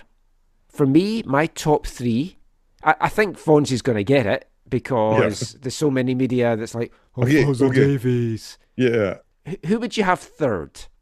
Well, my third, actually, I'm a little torn between. Yeah, I am actually in the third as well. So I'm going not by name. I'm going by my. I think my standard is going to be a little different. I'm keeping Alfonso out of it. I'm keeping Jonathan David out of it. I think my third. Yeah, I'm torn between Alistair Johnston and Tajon Buchanan. Ah, see, I've gone for Tajon Buchanan, but that's Number because three? I've gone for Alistair Johnston as number two. Okay, my number two. So yours is Johnston. My number two is Ishmael Kone. He just missed my top three. It, it was a toss up with Kone and Buchanan for me. And number one, are we both going with Eustáquio? Yeah, Yeah, I think it has to be. yeah. He's had such a great season with Porto. He's done Yeah. well with, with Canada. I mean, it's surely got to be him. You also saw one of the, I mean, the number one thing I would still probably say is John Herdman's comments about Croatia, but the one of the undoings of the World Cup was Eustáquio not being fully fit to play Yeah. Croatia. Right? I went back. Uh, I, I haven't. I, I don't know if I mentioned this to you, but one of the awful things about PVRing things is they have a time limit where they go away. So all my World Cup Oh, games from not last year. Telus.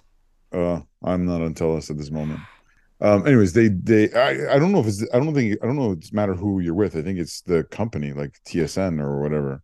Really? No? Oh, ah, well, see, I don't know about sport. I've had movies and stuff on my PVR for years. Oh yeah, this, this I don't know about movies. This is I'm just talking. So the World Cup, all the games after one year they start to come off. So I tried to watch some games uh, from from from Doha that either I was at that I you know wanted to see from the the TV angles or Mm. games I wasn't at, and uh, I only got to watch a few of them because I haven't had time. But one of the ones I did watch was Canada Croatia at the Khalifa, and um, man, we were so good for about thirty five minutes Yeah. in that in that game. And one of the one of the things that was huge was Eustáquio, and one of the things that let us down was Est- Eustáquio's injury, and also and also, how do I say this kindly? Because it's someone I love and respect. Um, Atiba having lost a, step or two. All right, like and that. being punished. Yeah, we, we Yeah. were punished for severely. I mean, two of the goals I think came as a result of that. But yeah, I think yeah. Anyways, the Eustáquio to me, yeah, is, is I haven't easily- watched that back actually since the World Cup, that particular game. Canada soccer women's national team nominees. Yes, let's they are Kadeisha Buchanan, Jessie Fleming, Vanessa Gilles, Chloe Lacasse, Ashley Lawrence, Adriana Leon, Nichelle Prince, Jade Rose, and Kailen Sheridan, also known as Buddy the Elf. Oh yeah, that's That, that was, she was so good. amazing. She was so good. I was hoping I could get a, a chance to ask her about that after the match, but oh wow, she was f- fantastic in that. Okay, this is gonna be interesting. Yeah, this is a this is a tough one for me. Okay, I know who my number one is. Who's your number Uh, one? No, no, I don't want to tell you. Let's go Oh, three. okay. Uh, I'm trying to figure out how I'm going to do those other ones because I might, I might have some of the playing time wrong for some of I've these. I've players. got two and one. It's my third that I'm really kind of struggling with. I'll I'll Okay, I'll, I'll do what I did last time. I'll have two for three. Okay, so my number 3 Mhm. I'm going to go with, um, and again, the people who watched uh, these matches closer than I have uh, think I'm crazy. That's that's okay. Uh, um, please forgive me. Please be gracious. um, I'm going to go with my three. I'm going to go with a tie between uh, Vanessa Gilles and Jessie Fleming. I I've got Jessie Fleming or Chloe Lacasse. That's my That's your number three. Yeah. Okay. Interesting. Okay. Who's your number two?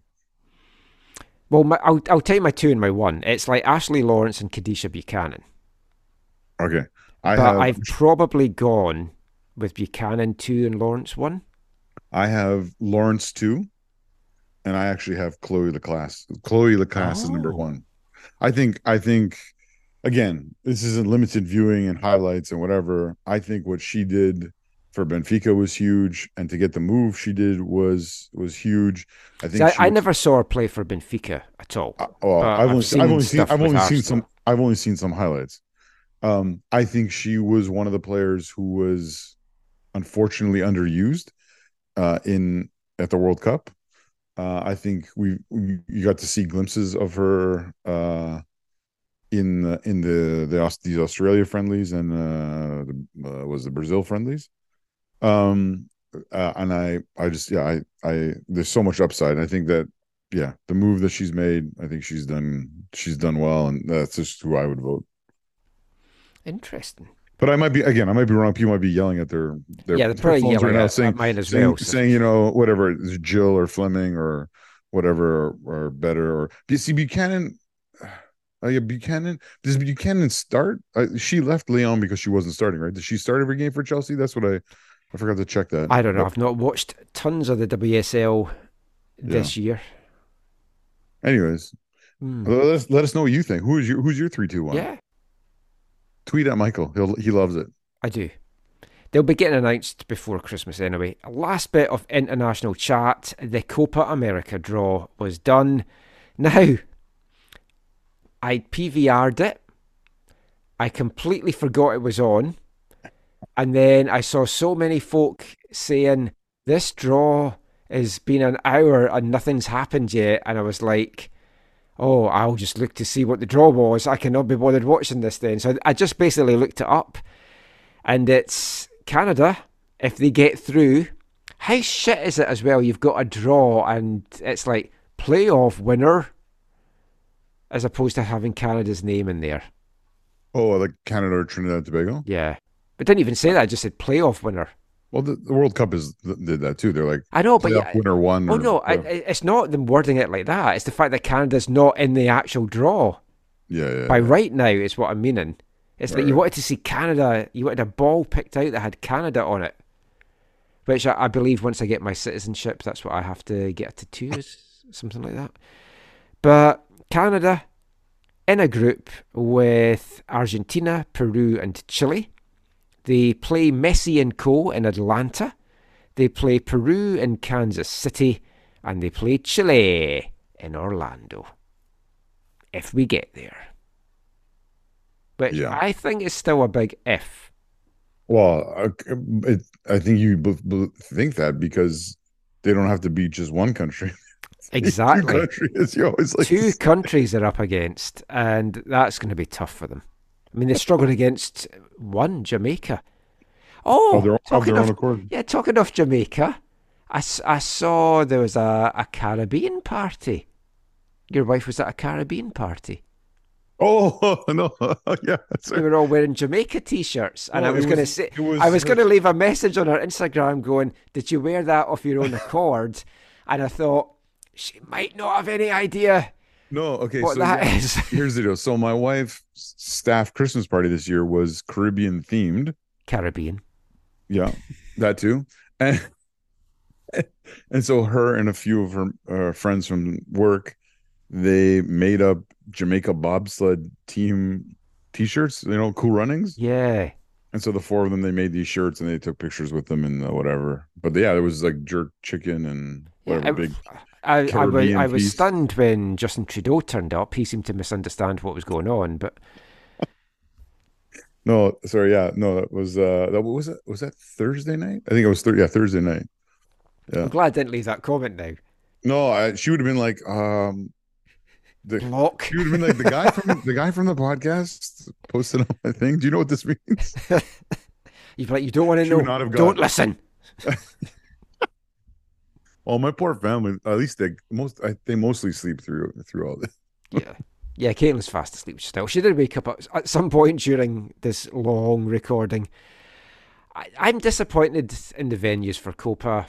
I was hoping for something closer. I was surprised. I know it's not the biggest of grounds, but I was I'm a little surprised Seattle's not yeah. a part of it. I'm surprised Argentina's not in Florida at least for the well they are I guess for for some of the games, but it's like I thought they would have made it Argentina was in Florida for all three of their matches. but I I am tempted to go to Atlanta.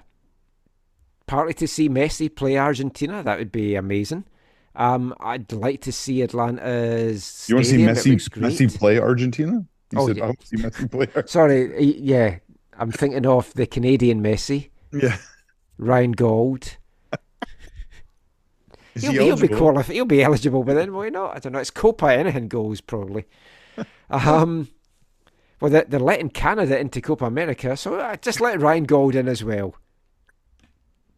But that that would be a fun game. You've been to Atlanta. You were telling me you were there for the Olympics. I was there in '96 for the Olympics. You were in the hammer competition. You said No, no, shot put. no, no. Uh, I, Tug I, war? wouldn't- well, I only watched. I, I only watched. I can't even remember what I watched now. Not football, unfortunately. I wish I could have watched the football. I noticed for the Paris World Cup this year, because normally to get media accreditation for the Olympics, you have to have this membership, and it's all through your IOC governing body that approves. Blah blah blah. But they're doing a soccer-specific media for the Paris Olympics. I was like, oh, that'd be interesting for 28 in LA. Mm. I was uh, actually the, the one thing I remember from being at Atlanta. As I was there when that there's a, been a movie about this or whatever. When that bomb that bomb went off, Oh, I was uh, I was in the suburbs and um, driving yeah, that- away from your No. misdeeds. no, no. I'll tell. It's a longer story. I'll tell you the stories. Yeah, let's not not on the, the not on the podcast. But No. I, I remember. I remember that well. Well, that is it for our football chat, but it's not it for this show, even though you wish it was. We've got this episode's wavelength, and tying in with the Copa draw, I've gone with a song that is Maradona Argentina related. it's from a band that we've played before. They are from out of London. They're called Sir Robert Orange Peel. And this is a song from their 2021 album, Gordon Bennett.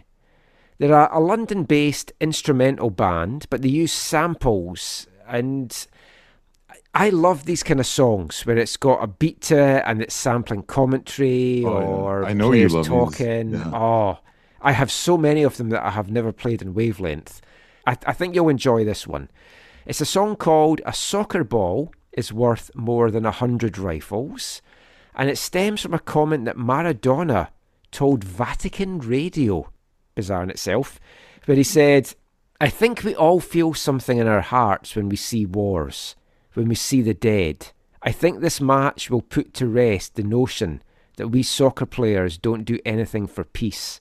A soccer ball is worth more than a hundred rifles. And concerning everything that is going on hmm. in the world just now, I think that's a beautiful sentiment. Here's Sir Robert Orange Peel. A soccer ball is worth more than a hundred rifles.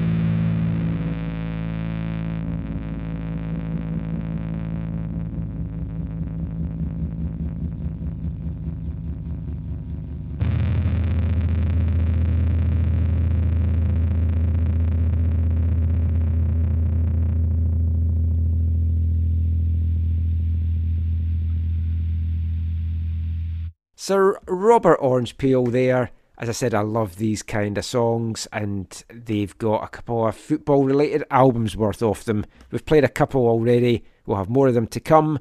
That is it for Wavelength. Pretty much it for the show. Any final thoughts from you, Zach? Any fun things caught your eye this week? Um, looking forward to now. There's all the North American football's over. The international stuff's over. This next week for me is actually quite crazy busy. So I'm looking forward to.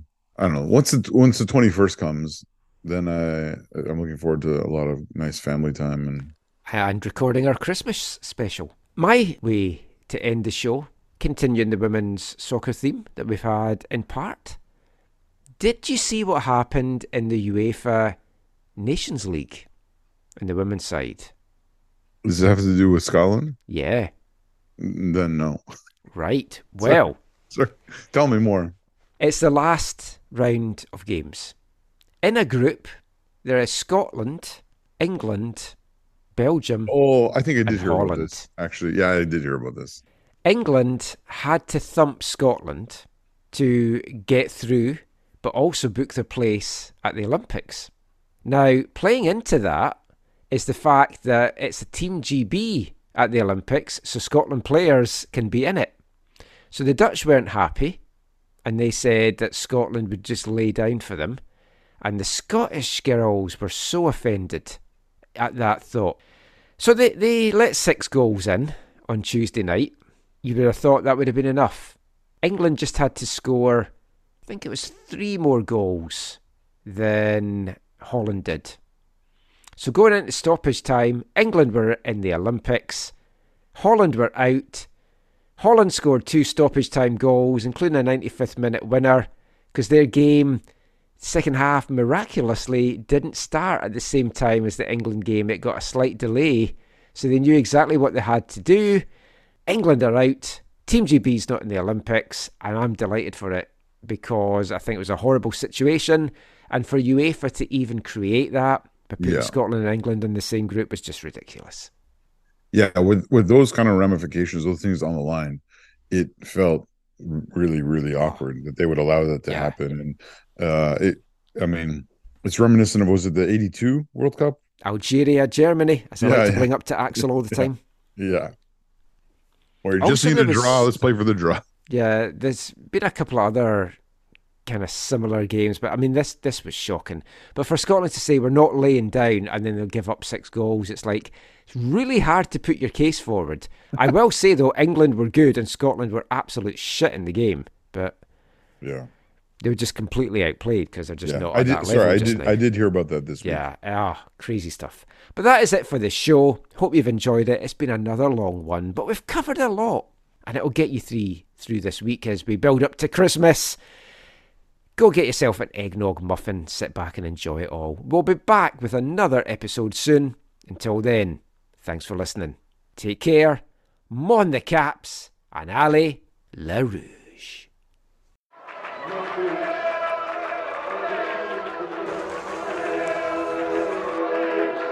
Going to your first match is an experience you never forget. The atmosphere of what's going on around the pitch looks beautiful, and you always look and oh, go, wow, I'd love to play here one day. If you get the bug, it's going to stay with you for life.